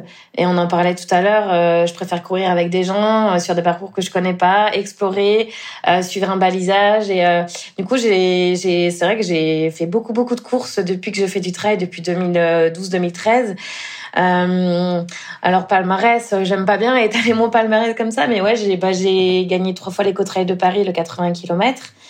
Euh, 2016, 2018 et euh, la dernière édition 2021. Euh, enfin, pas celle de 2022 parce qu'elle était en mars, mais euh, celle de parce qu'elle a été décalée en, en octobre. Euh, j'ai fait quatrième de la CCC, qui est le 100 km de l'UTMB en 2014. Euh, j'ai intégré l'équipe de France en 2015 euh, été sélectionnée, j'ai fait les championnats du monde euh, qui étaient à l'époque à Annecy euh, en 2015. Donc j'ai eu la chance et l'honneur de porter le maillot bleu, blanc, rouge. Euh, c'était pas un rêve, mais quand tu le vis, c'est quand même un honneur et c'est quand même quelque chose à vivre hein, de porter les couleurs de son pays. C'était quoi le format de cette course-là? C'était 86 km et quasiment 6000 de dénivelé, je crois, sur la Maxi Race. Ouais. Euh, voilà. Après, j'ai fait, euh, bah, j'ai fait euh, deuxième du marathon des sables cette année. Là, j'ai fait, j'ai couru le marathon des sables il y a, il y a à peine deux mois. donc voilà, c'était vraiment la nouveauté pour moi de, de me tester sur ce format et bien contente que d'avoir pris du plaisir et que ça ait fonctionné. j'ai fait quatrième de la Diagonale des Fous en octobre dernier. Euh, voilà, pour moi c'est pareil, c'était c'était un peu l'inconnu, une course qui me fait, qui me faisait très peur euh, à l'époque où je suis arrivée à La Réunion parce que c'est c'est, euh, c'est un parcours exigeant, euh, c'est un terrain de jeu qui, est, qui est un peu effrayant avec des pentes vertigineuses et voilà, tout le monde sait qu'à la Diagonale des Fous, on sait, on sait quand on part, on sait pas quand est-ce qu'on arrive. Donc pour moi, ça a été un peu chaotique parce que je me suis, j'ai chuté et je me suis fracturé le péroné, donc j'ai fini dans, dans des mauvaises conditions. Mais j'ai fini et, au final. Et quatrième? Et quatrième, ouais. Après, j'ai fait quatrième du mont, de l'ultra du mont Fuji aussi, euh, qui est aussi un 100 miles, qui fait 168 km euh, en 2019. Euh, j'ai fait l'UTMB aussi en 2019. Euh, j'ai fait, j'ai fait, j'ai fait de, 20e, je crois, comme ça, dans le dans le top 20. Qu'est-ce que j'ai fait comme course? Bah, j'ai fait plein de fois les Templiers, la grande course des Templiers. Euh, j'ai dû la courir 4-5 fois. le 72 km, mon meilleur classement, ça devait être cinquième. C'est une course qui est en général assez relevée. J'avais gagné l'intégrale d'Écosse sur le, même événement qui fait 70 km euh, euh, l'année, euh, ça devait être en 2014. J'ai fait deuxième du marathon d'Écosse une autre année. Euh, voilà. Après, j'ai gagné quelques courses régionales. j'ai gagné des petites courses par-ci par-là, mais pour moi, c'est pas le plus important. c'est vrai que c'est le palmarès. Pour moi, il est pas important. Il est tout, tout ce que j'en ai retiré derrière et toutes les belles aventures que j'ai eu la chance de vivre. Et j'ai pas mal été abonnée aux deuxième place. C'est vrai que j'ai fait beaucoup, beaucoup de deuxième place. J'ai dû faire, euh, j'ai dû faire euh, cinq fois deuxième à Gruissant sur le Phébus Trail. J'ai dû faire euh, à, à l'éco Trail de Paris aussi avant de gagner. J'avais fait plein de fois deuxième. mais j'aime bien la deuxième place. C'est un, un, numéro que j'aime bien. bon, la première c'est mieux quand même, mais ouais. Ouais, ouais, ouais, mais deux, deux, c'est toujours mieux que trois. Ouais, puis hein t'es entouré par deux personnes. Ouais, voilà. C'est un peu moins seul. Exactement. non, ouais. En tout cas, ça en fait pas mal des, des, des podiums. Euh, ça, te fait quand même un beau, un beau petit palmarès. Euh. Oui, oui, et puis c'est vrai que c'est assez varié. J'ai fait des courses assez variées et, euh, et moi c'est ce que j'aime aussi, euh, me, me, me, découvrir sur des nouveautés, m'essayer sur des sur des choses que je connais pas, découvrir des endroits et, et c'est pour ça que j'adore aussi prendre des dossards parce que tu, tu découvres des fois des endroits que tu que, que, où t'irais jamais en fait si tu prenais pas des dossards. Euh, j'ai eu la chance d'aller au Japon, en Thaïlande, euh, voilà, de, de, de, parcourir le monde grâce à ce sport. Et, euh, et tu dis, si je faisais pas ce sport, il y a plein d'endroits où je serais pas allée, quoi. Ouais, parcourir le monde et en fait même, enfin, tu fais une course relativement proche de chez toi. Finalement, tu vas tu vas découvrir, bon, si tu fais le 10 km, ce sera peut-être moins le cas, mais c'est vrai que dès que tu fais du long, en fait, tu vas, euh, surtout quand tu es un peu en dehors des, des chemins battus, quoi. Donc, euh, que ce soit en, trail, en gravel, en VTT, euh, tu, vas, tu vas forcément découvrir des, des, petits, des petits trucs, des petits chemins, etc. Même si c'est à côté de chez toi. Et donc, et donc ça, c'est vrai que c'est quand même génial. T'as qu'à suivre les flèches. Et moi, c'est vrai que j'aime bien parce que j'avoue que parfois, je dois sortir à vélo. Je sais pas, je dois faire 3 heures, 4 heures, 5 heures de vélo. Et je me dis, bon, bah, par où je vais? Tu vois, je suis un peu blasé, tu vois. Je dis, bon, bah, en fait, les parcours, je les connais, euh, je les ai tous fait déjà la semaine passée. Euh, et à un moment, ça devient un peu répétitif. Et c'est là où tu te dis, bah, en fait, bon, bah, ok, je vais, je vais peut-être prendre la voiture pendant une heure et, et, aller à une course, mais au moins, euh, voilà, je vais découvrir un nouveau truc et je vais pouvoir me laisser guider et je, je, je, je m'embête pas avec, euh, à chercher ma route, etc. Quoi. Donc ça, c'est vrai que c'est un côté pas mal. Et j'ai l'impression que dans le trail, euh, c'est encore plus vrai. J'ai l'impression que les trailers font encore plus de courses. Euh, que euh, bon, tu vas me dire que le triathlon, mais parce que bon, le triathlon, il y a quand même un effet de temporalité qui est beaucoup plus important. Euh, le trail, bon, t'en fais encore beaucoup en hiver. il y a beaucoup de triathlètes aussi qui, qui, font du trail en hiver pour préparer leur saison. Donc, il y a mm. peut-être moins ce, ce, ce, côté-là. Mais j'ai l'impression, alors c'est peut-être moi qui me trompe, mais que les trailers, justement, font plus de courses. Ouais, peut-être aussi. Il y en a, il y en a beaucoup. Hein. Il y en a beaucoup. Tu regardes le calendrier, euh, tu as je ne sais combien de courses par week-end. Euh, et puis, euh, ouais, il y a peut-être cette, cette, cette, envie d'exploration aussi, comme on le disait, euh, de, de, de, de, découvrir des endroits que tu connais pas. Euh, tu vois, tu parlais de, des fois autour de chez toi. Ben là, dans les bureaux, on est entouré de d'entreprises, mais en fait, il y a une petite course qui se déroule juste à côté, qui s'appelle l'Epicurian Trail. Euh, on est partenaire d'ailleurs, et et en fait, du coup, maintenant, ben, quand on part du bureau pour s'entraîner, ben, on sait où aller parce que c'est des sentiers qu'on a pris pour la course. Et, euh, ouais, peut-être qu'il y a ce côté exploration qui, qui plaît peut-être plus au trailer. Et puis bah, aussi, le calendrier est quand même bien, bien fourni. Quoi. En trail, euh, aujourd'hui, euh, j'ai l'impression que tu as de plus en plus de trails. Mmh. Ouais, ouais. Et puis, et puis dans le, enfin, par rapport à, je sais pas, un 10 km par exemple, euh, ou un semi-marathon, en fait, tu le fais, tu t'inscris parce que voilà, tu as envie de faire un temps. Si tu fais 10 minutes de moins bien que ton meilleur temps, tu vas terminer, tu seras pas content. Euh, par mm. contre, un trail, tu peux pas vraiment les comparer. Et en fait, tu as plus ce côté de, bah, en fait, je le fais parce que euh, pour le kiff et voilà. Mais, mais tu regardes beaucoup moins le temps, euh, voir le classement euh, quand tu es sur du trail. J'ai l'impression. Ouais, tout à fait. Effectivement, c'est c'est plus facile de, de, de faire un trail entre guillemets à la cool ça. ou en préparation qu'un 10 bornes où tu sais que tu vas être tenté de te mettre dans le rouge, euh, que tu vas pas pouvoir euh, le faire euh, tranquille derrière. Mais tu le fais pas, c'est tout. Enfin, je veux dire, tu fais pas un, tu fais pas un 10 km à la cool. Euh... enfin, sauf si ton objectif c'est juste de le terminer parce que tu débutes en course à pied. Mais, mais sinon, effectivement, tu le fais pas. et limite, j'ai envie de dire, c'est limite vrai pour le marathon. Quoi. À partir du moment où tu es un peu euh, tu es un peu habitué, tu te dis un marathon, bon bah ok, en fait, tu sais qu'il va y avoir un temps et tu sais que le temps va être euh, important entre guillemets euh, pour toi à partir mm. du moment, en tout cas, où tu t'entraînes régulièrement et que ton but est de et pas juste de le terminer quoi. Mm, mm. Ok, super. Bon, on a fait un, on a fait un beau, un beau tour là déjà. Il y a des, il y a des trucs, il y a des trucs qu'on n'a pas dit? Oh, il y en aurait toujours. On pourrait parler toute la journée hein, sur sur sur ce sujet. Il y en a tellement des sujets. L'ultra, bon, c'est quand même, on en a parlé un petit peu, hein, mais le mental, c'est quand même un truc hyper important. À partir du moment où les distances s'allongent, enfin, même dans le cours, parce qu'en fait, tu es dans le rouge et il faut que tu tiennes aussi mentalement, mais, mais, mais en tout cas, j'ai envie de dire, les leviers au niveau euh, gestion mentale sur du long sont pas les mêmes. Euh, Est-ce que toi, tu as des trucs à partager euh, pour tenir sur le long? Je sais pas, il y a des moments où, euh, euh voilà, il y a des moments de faiblesse, euh, il y a des moments où tu dis, bah non, je terminerai pas, euh, voilà. Moi, je sais que personnellement, euh, je l'ai limite plus sur le cours. Je trouve que sur le cours, j'ai systématiquement un moment où je me dis, mais merde, qu'est-ce que je fais là euh, En fait, plus jamais, quoi.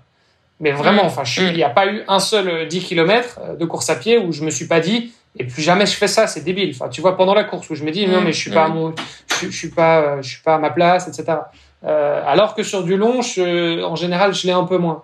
Mais, euh, mais voilà. Mais comment tu fais pour gérer justement ces petits, euh, ces petits trucs euh, mentalement? Ouais, déjà la première chose, je pense, c'est de se préparer à ça. Euh, prendre le départ en disant, je sais qu'à un moment donné, je vais me retrouver dans cette situation. Parce que c'est carrément inévitable, enfin pratiquement inévitable de se retrouver à un moment donné où on va pas être bien, on va être, on va, ça va être dur, on va souffrir. Donc déjà se préparer mentalement à, à avoir mal. Euh, alors la douleur, elle est, c'est encore un autre sujet. On pourrait aussi en parler pendant une heure de la douleur, mais la douleur, euh, il faut savoir euh, l'appréhender et l'évaluer. Est-ce que c'est une douleur normale? Euh, Est-ce que c'est une douleur anormale? Est-ce que je suis blessée? Est-ce que euh, est-ce que je suis pas bien? En fait, savoir évaluer pourquoi je suis pas bien. Si ça va pas, c'est que je suis dans un moment euh, down là où euh, il y a un truc qui va pas. Et je pense que pour euh, pour essayer de switcher et et trouver les ressources pour pour aller dans dans dans le positif, c'est déjà savoir pourquoi je vais pas bien. Est-ce que j'ai faim? Est-ce que j'ai soif? Est-ce que je suis partie trop vite? Est-ce que j'ai pas besoin de faire une pause? Est-ce que j'ai chaud? Euh, Tu vois, il y a toujours des explications en fait. Ou est-ce que c'est juste euh, parce que euh, c'est la tête et en fait euh, euh, il faut que je, je m'entoure de positif. Alors euh, euh, dans ces cas-là quand tu as trouvé la, la, la raison ben si, si t'as faim faut t'arrêter faut manger si t'as sommeil bah peut-être il faut t'arrêter de dormir un peu. Euh, voilà. Et si euh, si c'est mental euh, alors là euh, je pense à chacun de trouver ses petits leviers ses petites astuces. Euh, moi je sais que j'aime bien la musique la musique me fait énormément de bien. Euh, euh, je, je, ça m'est arrivé sur des courses d'être pas bien du tout et, et de me dire en fait, euh, trouve-toi un, un truc qui va te, te faire revenir sur du, du, du, du positif quoi. Euh, et la musique euh, souvent me fait revenir sur un genre d'entrain en fait, un peu d'enthousiasme qui me fait repartir. Après il y a le, aussi le Attends, je te coupe. Quand tu parles de musique, t'écoutes quoi du coup? Alors c'est très varié, hein. ça va être euh, soit du punchy, euh, genre de musique qui va me donner envie de danser, envie de chanter, euh, soit dans l'émotion, des musiques qui vont me rappeler à un moment donné euh, euh, quelqu'un euh, ou un moment de ma vie, tu vois. j'ai j'ai j'ai je, pourrais vous partager ma playlist, mais euh, ça ça plairait pas forcément à tout le monde. Il y a vraiment de tout. Euh, mais en tout cas, moi, en tout cas, c'est euh, ça, ça a été une solution euh, pour sortir de, de, de ce flot négatif, négatif, pardon. Euh, voilà. Après, j'ai, il m'est arrivé aussi d'appeler quelqu'un. Euh, je sais qu'il y a des personnes de mon entourage qui vont avoir les bons mots. Euh, pour me pour me, me permettre de, de rebondir euh, euh, pour euh, te, te tirer vers le haut euh, donc ça c'est une option aussi quand tu es sur ultra tu dois toujours avoir ton téléphone sur toi c'est c'est obligatoire donc voilà, appeler quelqu'un qui va dire non, maintenant c'est faut que tu y ailles, repense à ceci, repense à cela. Il y a des gens qui sont qui sont qui sont forts pour ça, quoi, pour te pour te redonner redonner l'envie d'eux. Donc il y a l'option d'appeler quelqu'un. Et puis euh, après il y a bien sûr euh, se projeter quoi, se projeter euh, euh, vers la ligne d'arrivée, se projeter euh, vers euh, des, des des moments que tu as auparavant, euh, des, des, des, des images en fait qui vont te revenir de lignes d'arrivée que tu as franchies euh, et des bons moments que tu as vécu euh, qui que, que tu as envie de revivre. Et et puis aussi se poser la question, je pense, ok, si j'abandonne, est-ce que je vais pas le regretter. Parce que bien souvent, quand on abandonne, euh, on laisse son dossard et puis une heure après, on dit, mais en fait, euh, je regrette, pourquoi j'ai arrêté? Euh, J'aurais jamais dû m'a- m'arrêter. Donc, euh, c'est, je pense, voilà, se prendre le temps de se poser les questions, en fait, se dire, ok, je suis pas bien, pourquoi? Si j'abandonne, qu'est-ce qui va se passer? Et, et bien souvent, ça revient. On, sait que en ultra, voilà, il y a des hauts, des bas, et, et quand on arrive à, à, à passer ce, ce, ce moment de moins bien, euh, il passe toujours ce moment de moins bien. Sauf si on est dans un moment de, blessure où là, voilà, c'est Et en préparation, tu disais, euh, enfin, il faut que je me, il faut que je sois conscient, il faut que je, il faut que je me dise à moi-même que je vais souffrir, que je vais, je vais passer un, moment difficile. Euh, tu, enfin, tu fais comment? Tu te dis, euh, je sais pas, c'est un truc que tu te notes quelque part. Tu, tu as des mantras, tu fais de la, de la visualisation. C'est quoi ta technique?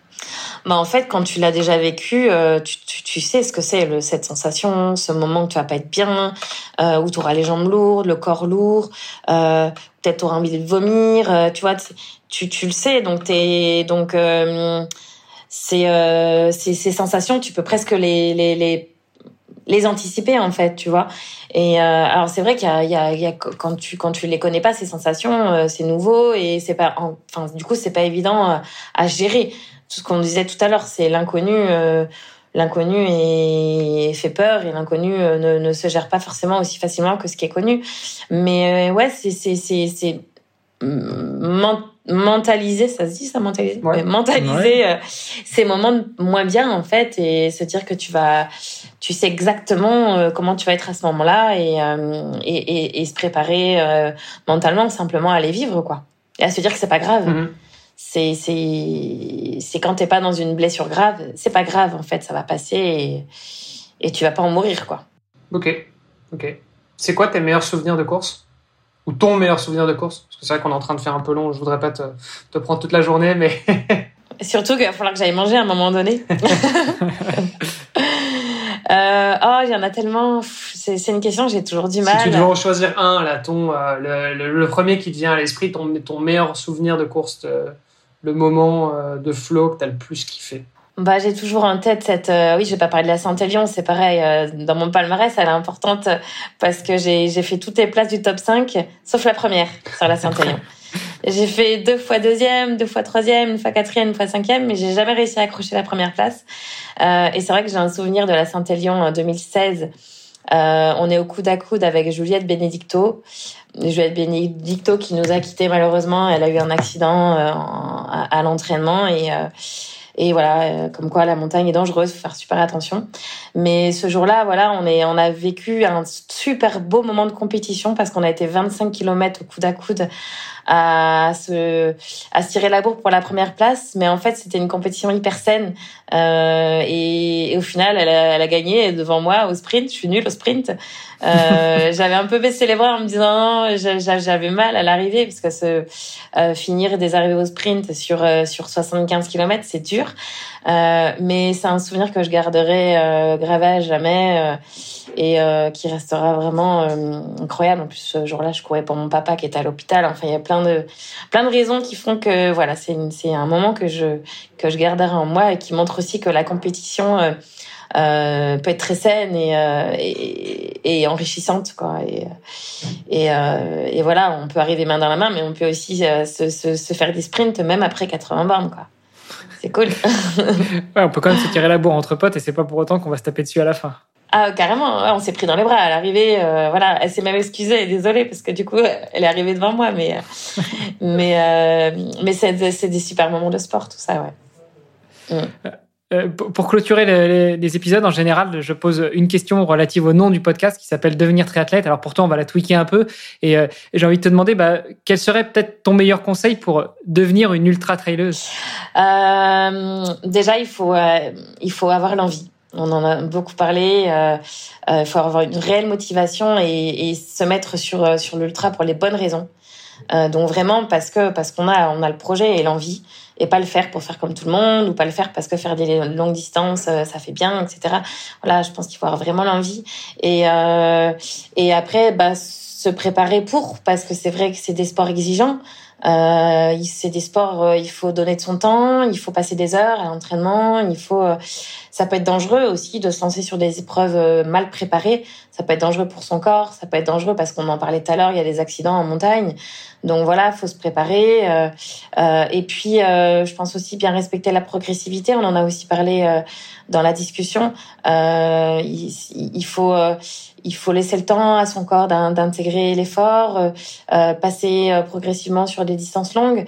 Donc, euh, faut pas se dire dans six mois, allez, je vais faire la diagonale des fous. Faut que ce soit un projet sur deux trois ans, je pense, et commencer par par se faire des petites courses et puis voir si le corps suit, voir si le mental suit, et puis après, il n'y a pas de raison, mais en tout cas, euh, moi, j'incite tout le monde à, ne pas se mettre de limites parce que parce qu'il y a des gens qui n'osent pas en fait ou, ne se pensent pas capables d'eux. Et ça, faut arrêter de, de, ne pas se penser capable parce qu'on est tous capables quand on se prépare et qu'on a l'envie. C'est pour ça que je parlais aussi ces deux choses-là. Mais euh, on, est tous capables. Donc surtout ne pas se mettre de barrières et, euh, et se lancer quand on a le projet. Euh, voilà, s'essayer et ne pas arrêter de se, dire je, je, ne suis pas capable. Eh ben écoute, merci beaucoup Sissi pour ces mots de la fin. Euh, juste avant de terminer, si on veut te suivre, si on veut suivre un petit peu euh, Iron, si on veut aller faire un petit tour sur euh, la boutique en ligne ou sur les boutiques physiques, où est-ce que ça se passe Le meilleur moyen pour retrouver tout ça? Moi sur internet, internet iron.fr. Après moi sur mes réseaux sociaux, j'essaie d'être assez active aussi et puis j'adore les échanges aussi avec les avec les gens. Donc n'hésitez pas à m'écrire, ce sera avec grand plaisir que je vous répondrai. Super. Bah écoute, merci beaucoup. On te souhaite une bonne continuation, bon appétit parce que bah toi et je pense que nous aussi on va aller on va aller se mettre à table et puis euh, bah, on, espère se, croiser un de ces quatre sur un trail. Merci beaucoup. Merci à vous deux pour le moment. Merci Sissi. À bientôt. Super. Merci. À bientôt. Merci d'avoir écouté cet épisode jusqu'au bout. N'oubliez pas de rejoindre notre groupe Facebook pour discuter avec les invités, commenter et poser vos questions. Et Olivier et moi, nous vous répondrons dans un prochain épisode. À la semaine prochaine. Salut les sportifs.